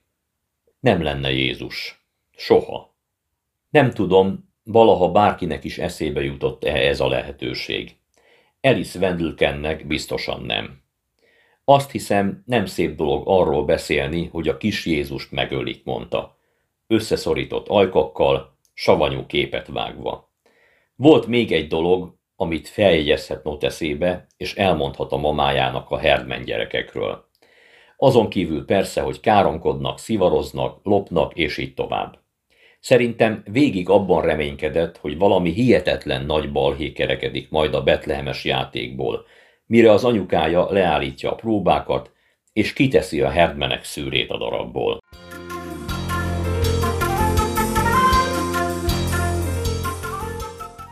Légy szíves, ne felejtsd el megmondani az anyukádnak, hogy ha szükség van rám, azonnal be tudok ugrani Mária szerepébe, súgta a fülembe, ahogy az angyalkórus utolsó sorában áldogáltunk.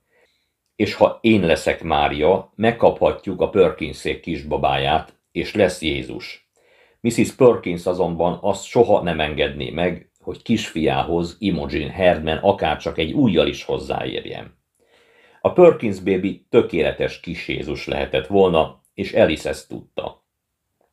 A dolgok addigi állása szerint a kis Jézus még szóba sem jött, ami nagyon bántotta anyát, mert a világtörténelem legjobb betlehemesét nem lehet főszereplő nélkül előadni. Az elején még sok kisbabát felajánlottak. A néhány napos Eugene Sloper-től egészen az ifjabb Cody League, aki már majdnem betöltötte negyedik életévét. Az anyukája azt állította, hogy egészen apróra össze tud gömbölyödni. De miután kiderült, hogy a Herdman gyerekek is játszanak a darabban, mindannyian visszavonták felajánlásukat. Anya valamennyi ismerősét felhívta, hogy találjon egy kisbabát, de csak Bernie Svetrus állt szóba vele, aki nevelő otthonban dolgozott. Van nálam egy édes kisfiú, mondta Bernice anyának. Mindössze három hónapos, és olyan csöndes, hogy észre sem lehet venni. Nagyszerű lenne a darabba. Kínai. De számít ez? Nem, mondta anya, egyáltalán nem számít. Ám a kisbabát karácsony előtt két héttel örökbe fogadták, és Bernice azt mondta, hogy nem lenne szerencsés rögtön kölcsön kérni. Erről ennyit. Figyeljen, mondta Imogen, én majd szerzek egy babát. És hogyan? kérdezte anya. Lopok egyet, mondta Imogen. Mindig van két-három babakocsi a szupermarket előtt. Imogen, azt azonnal vert ki a fejedből, vetette közbe anya. Tudod, hogy az ember nem sétálhat el más gyerekével. Kétlem, hogy Imogen ennek tudatában lett volna, mert minden egyebet is megfújt. Nem foglalkozunk többet a babával, zárta le a kérdést anya. Majd egy játékbabát használunk. Az úgyis jobb lesz. Imogen elégedetnek tűnt. Egy játékbaba nem tudja megharapni az embert. Mutatott rá a lényegre. Ami újabb bizonyíték arra, hogy a herdven gyerekek már a kezdet-kezdetén a bölcsödében is gonoszak voltak.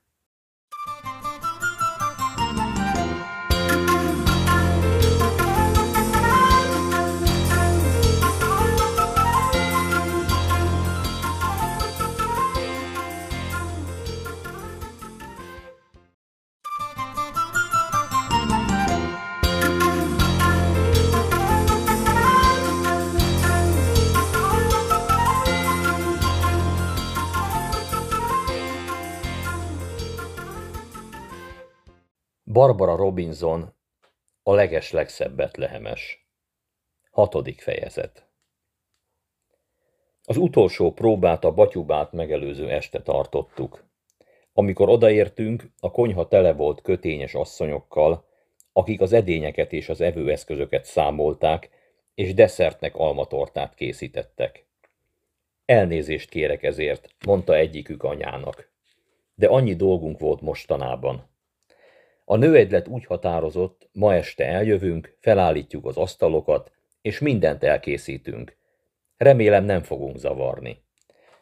Ó, dehogy zavarnak, mondta anya.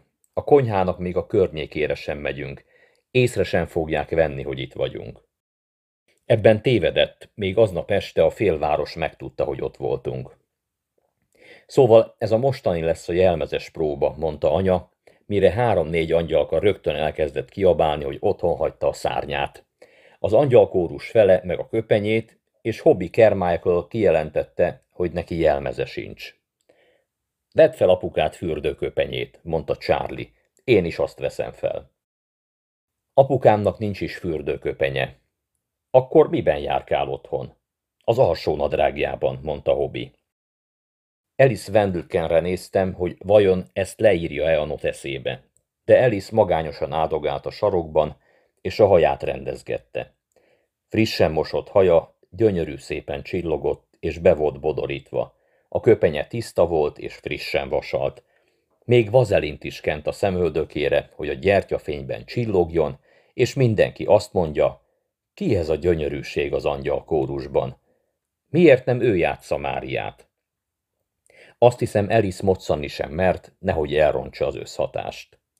Ne aggódjatok a szárnyaitok miatt, mondta anya, a jelmezes próbában nem a jelmezen van a fő hangsúly. A lényeg az, hogy megszakítás nélkül végigjátsszuk a darabot, és ezt is fogjuk tenni, mintha itt ülne az egész gyülekezet. Leülök a terem hátsó részében, és én leszek a közönség.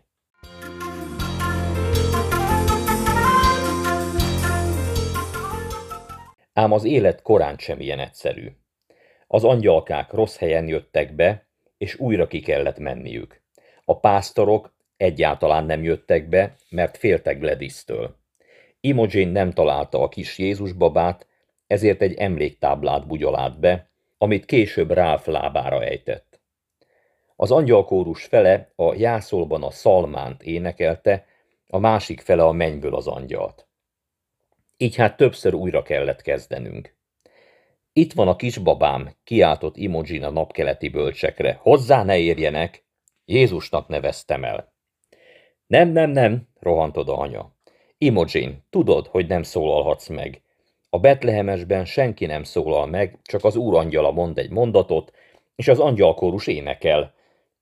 Mária, József és a napkeleti bölcsek a jelenetet csöndben adják elő, amit mi csak nézünk miközben a karácsonyra gondolunk és arra, hogy mit jelent számunkra. Azt hiszem, anya kényszerből mondott ilyeneket. Mindenki tudta, hogy ez egy nagy hazugság. A Herdman gyerekek nem úgy néztek ki, mint bármi a Bibliából. Sokkal inkább farsangi jelmezbára emlékeztettek. Imogen fülében ráadásul óriási, aranyozott fülbevalók is égtelenkedtek, amelyektől rövid időre sem akart megválni. Imogen, mondta anya. Mária nem viselt fülbevalót. Muszáj hordanom őket, mondta Imogen. Miért? Most lyukasztották ki a fülemet, és ha nem rakok bele fülbevalót, benő a lyuk. Másfél óra alatt biztosan nem, győzködte anya. Talán, de jobb, ha bent hagyom. Imogen olyan erővel rándított egyet a fülbevalóin, hogy az ember beleborzongott. Úgy nézett ki, mint a National Geographic címlapján azok a benszülöttek, akiknek a füle lenyúlik egészen a vállukig. Az orvos mondta, hogy nem szabad kivenned? Milyen orvos? Kiukasztotta ki a füledet. Gladys, válaszolta Imogen. Attól a gondolattól, hogy Gladys fület lyukaszt, valóban felállt a szőr az ember hátán. Valószínűleg fogpiszkálót használt. A következő hat hónapban figyelni fogom Imogint, hogy nem feketedik-e be a füle, és nem esik-e le. Rendben, mondta anya. De megpróbálunk egy kisebbet szerezni. Most ismét elkezdjük, megállás nélkül eljátszuk az egészet, és... Attól tartok, legalább a nevét el kell árulnom a közönségnek, kötötte az ebet a karóhoz Imogen. Nem. Azon kívül emlékezz csak vissza, a gyermeknek nem Mária adott nevet. Mondtam, ütötte hátba Ráf Imogint. Én neveztem el. Még csak nem is József nevezte el a kisbabát, mondta anya. Isten egy angyalt küldött, hogy tudassa Máriával Jézus nevét. Imogin duzzogva mondta, én Billnek neveztem volna.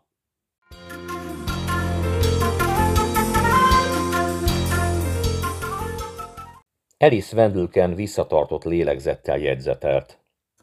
Hallottam a ceruza sercegését, amint írta, hogy Imogen Herdman Billnek nevezte volna a kisbabát Jézus helyett. Melyik angyal volt? kérdezte Ráf. Gladys? Nem, mondta anya. Gladys az az angyal, aki elviszi a pásztoroknak a jó hírt.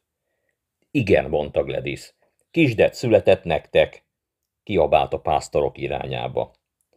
Nekem született, kiáltott vissza Imogen. Nem nekik, nekem.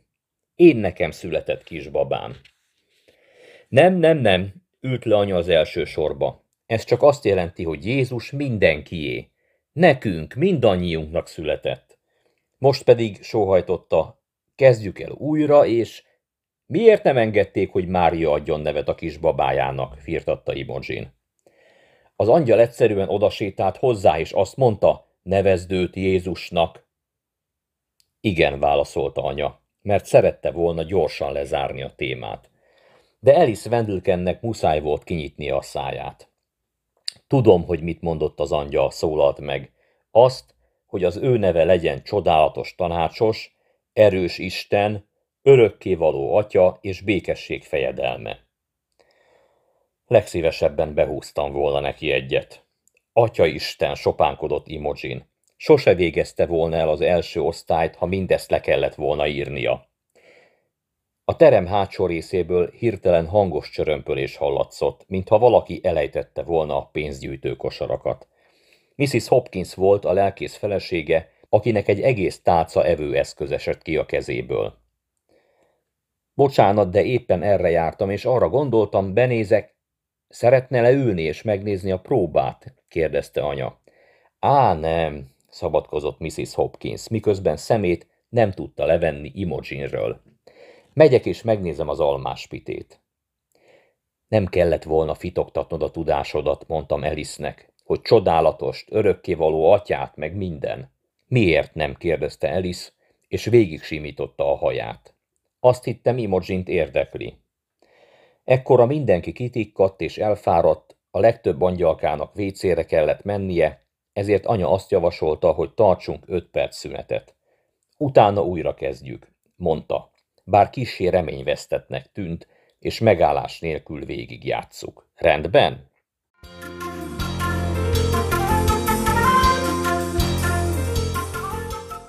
Ez soha nem következett be.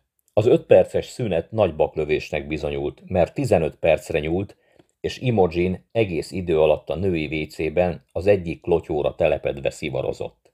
Később, amikor Mrs. Homer McCarthy-t a szükség a mellékhelyiségbe szólította, és kinyitotta az ajtót, valami furcsa szagot érzett, némi füst kíséretében, mire azon nyomban az irodába szaladt, hogy értesítse a tűzoltókat. Éppen a csendes éjt énekeltük, amikor meghallottuk, hogy a tűzoltóautó bekanyarodik a templomkertbe. A tűzoltók berontottak, majd mindannyiunkat kitereltek az utcára, egy hatalmas tömlőt cipeltek a bejárati ajtóhoz, és bementek megkeresni a tüzet.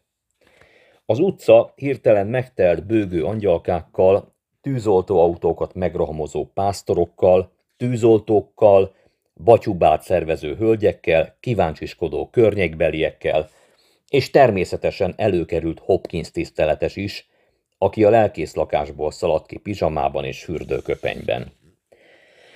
Senki sem tudta, mi történt, még a Herdman gyerekek sem, de azt hiszem, meg voltak róla győződve, hogy csak is ők lehetnek mindezért a felelősök, így eliszkoltak. Az ég szerelmére miért hívta fel a tűzoltókat? kérdezte anya Mrs. mccarthy miután kiderítette, mi történt. Mert a női vécében vágni lehetett a füstöt. Az lehetetlen, mondta anya. Egyszerűen csak felizgatta magát. Nem vette észre, hogy az szivar füst? Mrs. McCarthy méltatlankodva válaszolt. Nem, nem tudtam. Nem számítottam szivarfüstre a gyülekezet női vécéjében. Majd sarkon fordult és visszamasírozott a konyhába. Ám a konyhában ekkora már nagyobb volt a füst, mint a női vécében, mert amíg az asszonyok az utcán témferegtek, az összes almáspite szénné égett. Ami miatt joggal gurultak dübe a batyubát szervező hölgyek. Mrs. McCarthy szintén tajtékzott a méregtől, és Alice is azt állította, hogy az anyukája iszonyú bosszús lesz, ha meghallja, mi történt. Az angyalkák anyukái is mérgesek voltak, mert nem tudták kideríteni, hogy mi történt. És valaki azt mondta, hogy Mrs. Hopkins is mérges, mert Hopkins tiszteletes pizsamában rohangált az utcán. Végül ez lett az a nagy balhé, amire Alice olyannyira várt.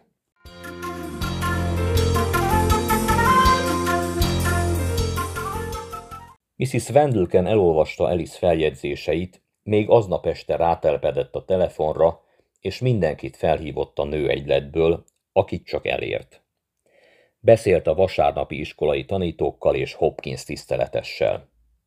Hopkins tiszteletes pedig másnap tiszteletét tette anyánál. Egyáltalán nem értem a dolgot, kezdte mondókáját. Egyesek azt állítják, hogy felgyújtották a női vécét. Mások szerint a konyha égett. Az egyik hölgy azt mondta, hogy Imogen egy vázát vágott Ralphhoz. Mrs. Wendelken beszámolójából meg azt hámoztam ki, hogy semmi más nem történt, mint hogy a gyerekek szexről és alsó neműről beszélgettek.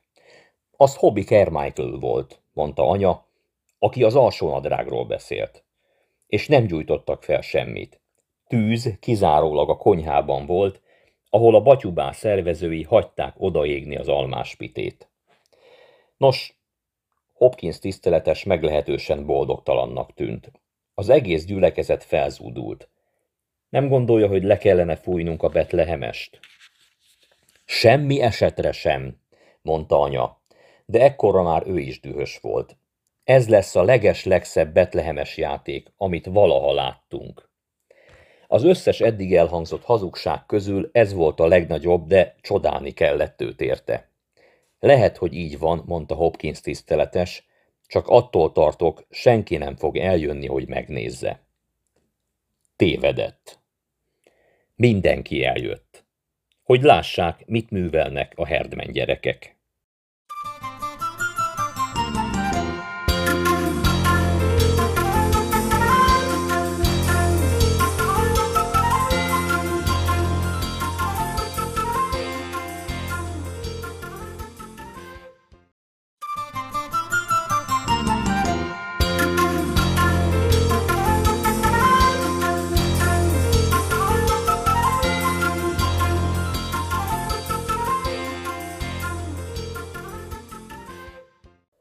Barbara Robinson, a legeslegszebb betlehemes. Hetedik, utolsó fejezet.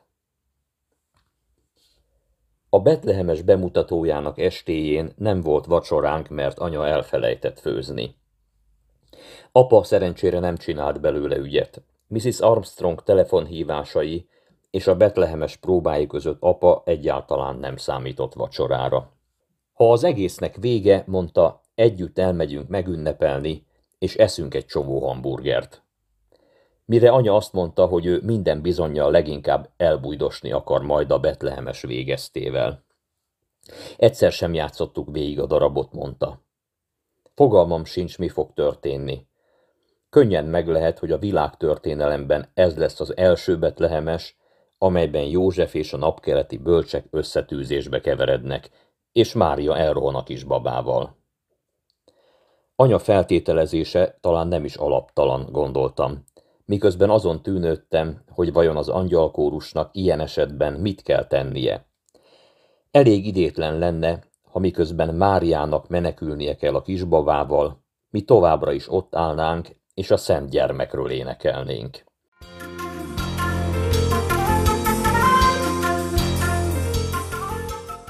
Első látásra minden ugyanolyannak tűnt, mint bármikor máskor.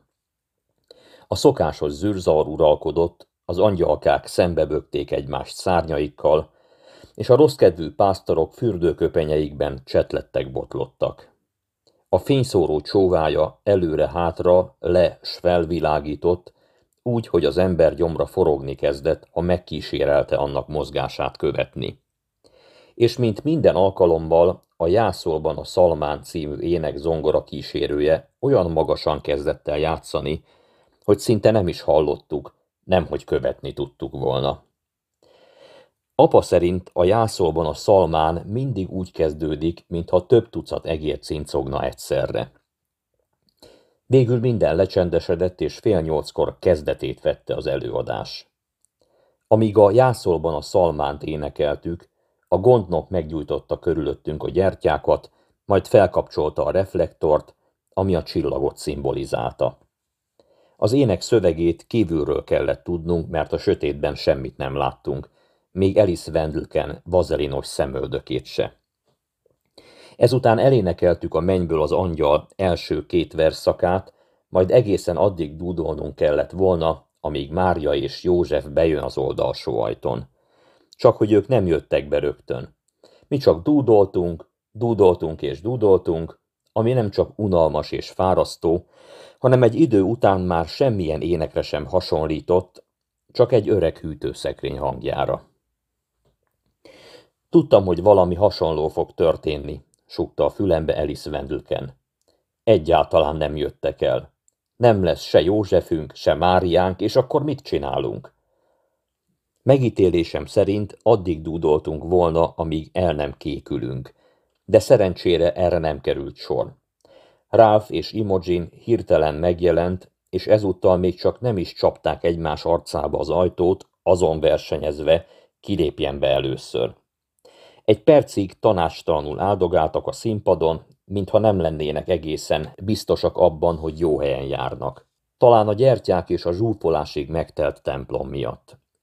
Úgy néztek ki, mint azok a menekültek, akiket a híradóban szoktunk látni, akiket egy idegen és nem éppen kellemes helyen várakoztatnak csomagjaikkal a hónuk alatt.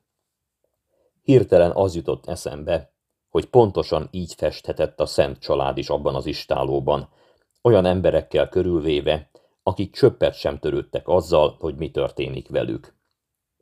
Biztosan nem voltak tiszták és jól öltözöttek sem, sokkal inkább hasonlíthattak a mi Máriánkra és Józsefünkre. Imogen fájtla szokás szerint félrecsúszott, Ralph pedig égnek állt. A játékbaba Imogennél volt, de véletlenül sem úgy tartotta, ahogyan kellett volna, a karjában.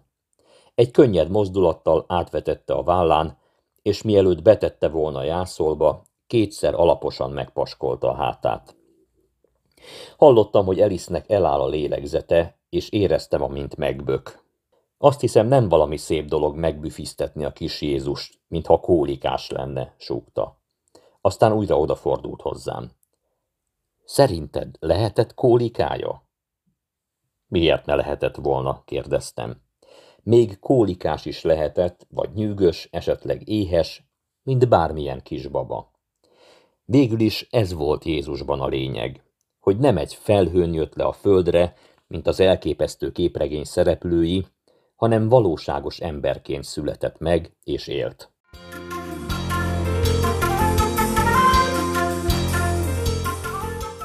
Ezután azonnal el kellett kezdenünk a pásztorok pásztorokat, és nagyon hangosan kellett énekelnünk, mert rengeteg pásztor volt, és akkora zajt csaptak a botjaikkal, mintha azok hokiütők lettek volna.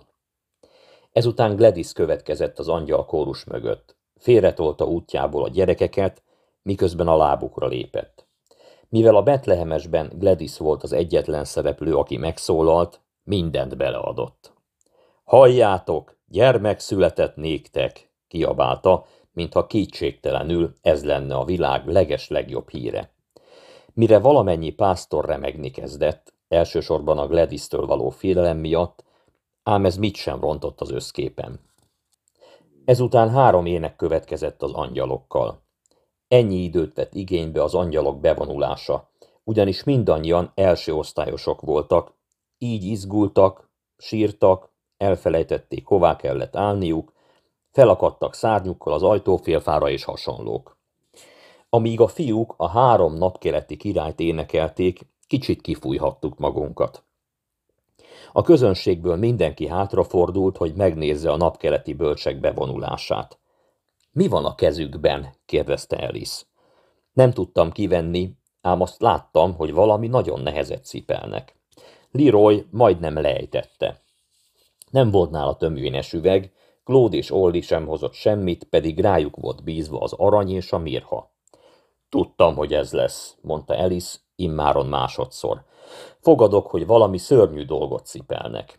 Mint például... Például egy égő áldozatot. Ismered őket.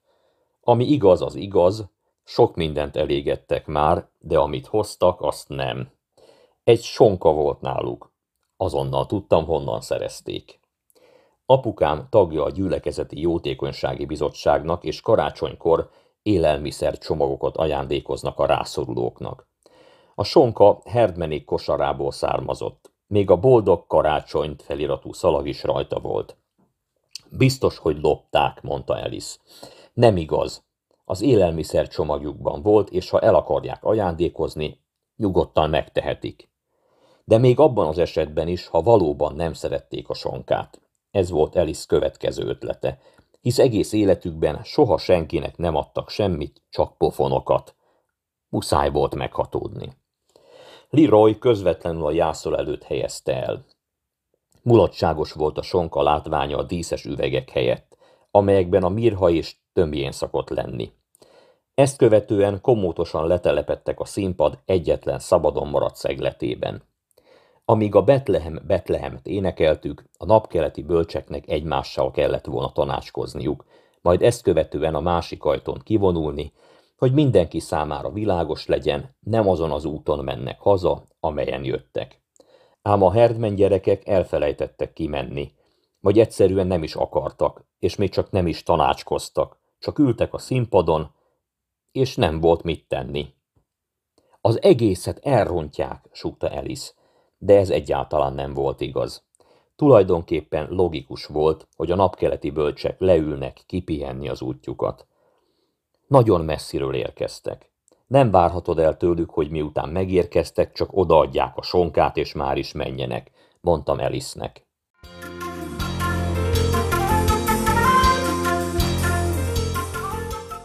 Ami a műsor tönkretételét illeti, úgy tűnt, ennek éppen az ellenkezője igaz. A Herdman gyerekek határozottan feldobták a Betlehemest azzal, hogy a lehető legtermészetesebb módon cselekedtek. Például megbüfisztették a babát, és azt gondolták, hogy egy sonka hasznosabb ajándék az illatos olajoknál. Általában, mire a csendes éhez érkezünk, ami a záróének szokott lenni, már nagyon unom az egészet, és alig várom, hogy vége legyen. Ezúttal azonban nem így történt. Azt kívántam, hogy bárcsak ne érne véget az előadás, mert annyira kíváncsi voltam, hogy a Herdmen gyerekek mit képesek még kitalálni. Talán a napkeleti bölcsek elmondják Máriának, hogy mit tervez Heródes, aki erre azt tanácsolja nekik, hogy térjenek haza, és találjanak ki a kisbabáról valami egetrengető hazugságot. Esetleg velük megy József, és egyszer s mindenkorra végez Heródessel. Vagy József és Mária megkéri a bölcseket, hogy vigyék magukkal az újszülött Krisztust, gondolván, hogy velük nagyobb biztonságban van. A kisbaba megmentésének tervezgetése annyira lefoglalt, hogy lemaradtam a csendes éj elejéről, de ez nem volt feltűnő, mert mindenki énekelt, még a közönség is.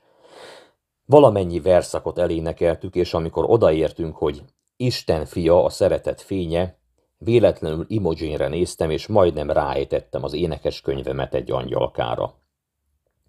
Az előadás végéig mindenki arra számított, hogy a Herdman gyerekek valami teljesen váratlan dolgot fognak produkálni. És így is lett. Imogen Herdman sírt. A gyertyafényben tisztán lehetett látni az arcán patakzó könycseppeket, és még arra sem vette a fáradtságot, hogy letörölje őket. Csak ült, a rettenetes Imogen, a gyűrött fájtlában, és csak sírt és sírt. Ez tényleg a legeslegszebb betlehemes volt. Mindenki így vélekedett, ám senki sem tudta megmagyarázni, hogy miért. Az előadás után az emberek a gyülekezet haljában áldogáltak, és arról beszélgettek, hogy idén annyira más volt a betlehemes. Volt valami különös benne, ismételgették, de senki nem tudta megmondani, hogy pontosan mi. Mrs. Wendelken azt a magyarázatot találta, hogy Máriának, Jézus édesanyjának monoklik voltak a szeme alatt. De hát mit is várhatna az ember, tette hozzá. Azt akarta mondani, hogy a világ legtermészetesebb dolga, hogy egy Herdman gyerek monoklikat visel a szeme alatt. Ám ezúttal Imogen senkivel sem verekedett össze, és a szeme alatt sem monoklik voltak, hanem bedagadt a sírástól. Kábultan oda támolygott a kórus ruhás szekrényéhez, mintha most értette volna meg, kicsoda Isten, és mekkora csoda a karácsony.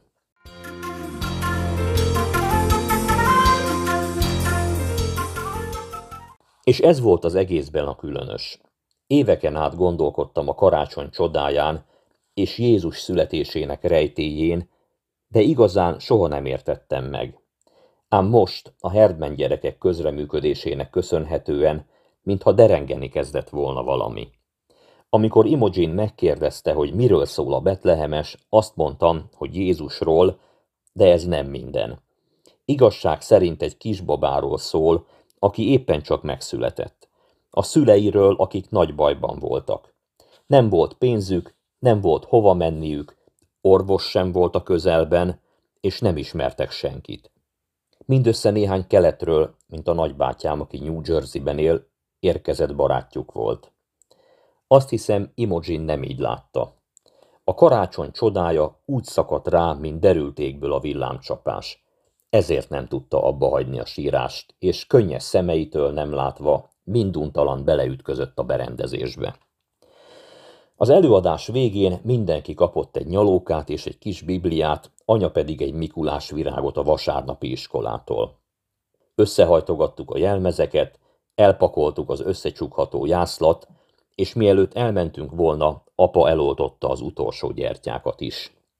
Azt hiszem készen vagyunk, mondta, ahogy ott álltunk a gyülekezeti terem leghátsó részében. A betlehemes véget ért, és nem fogjuk egyhamar elfelejteni. Aztán anyára nézett. Mi van a kezedben? A sonka, válaszolta. Nem akarták visszavinni. Nyalókát sem kértek, és a kis bibliát sem fogadták el. Imogen inkább kért egy sorozatot a bibliai történeteket ábrázoló képekből, és megtartotta Mária képét, miközben megjegyezte, hogy ennyi elég neki.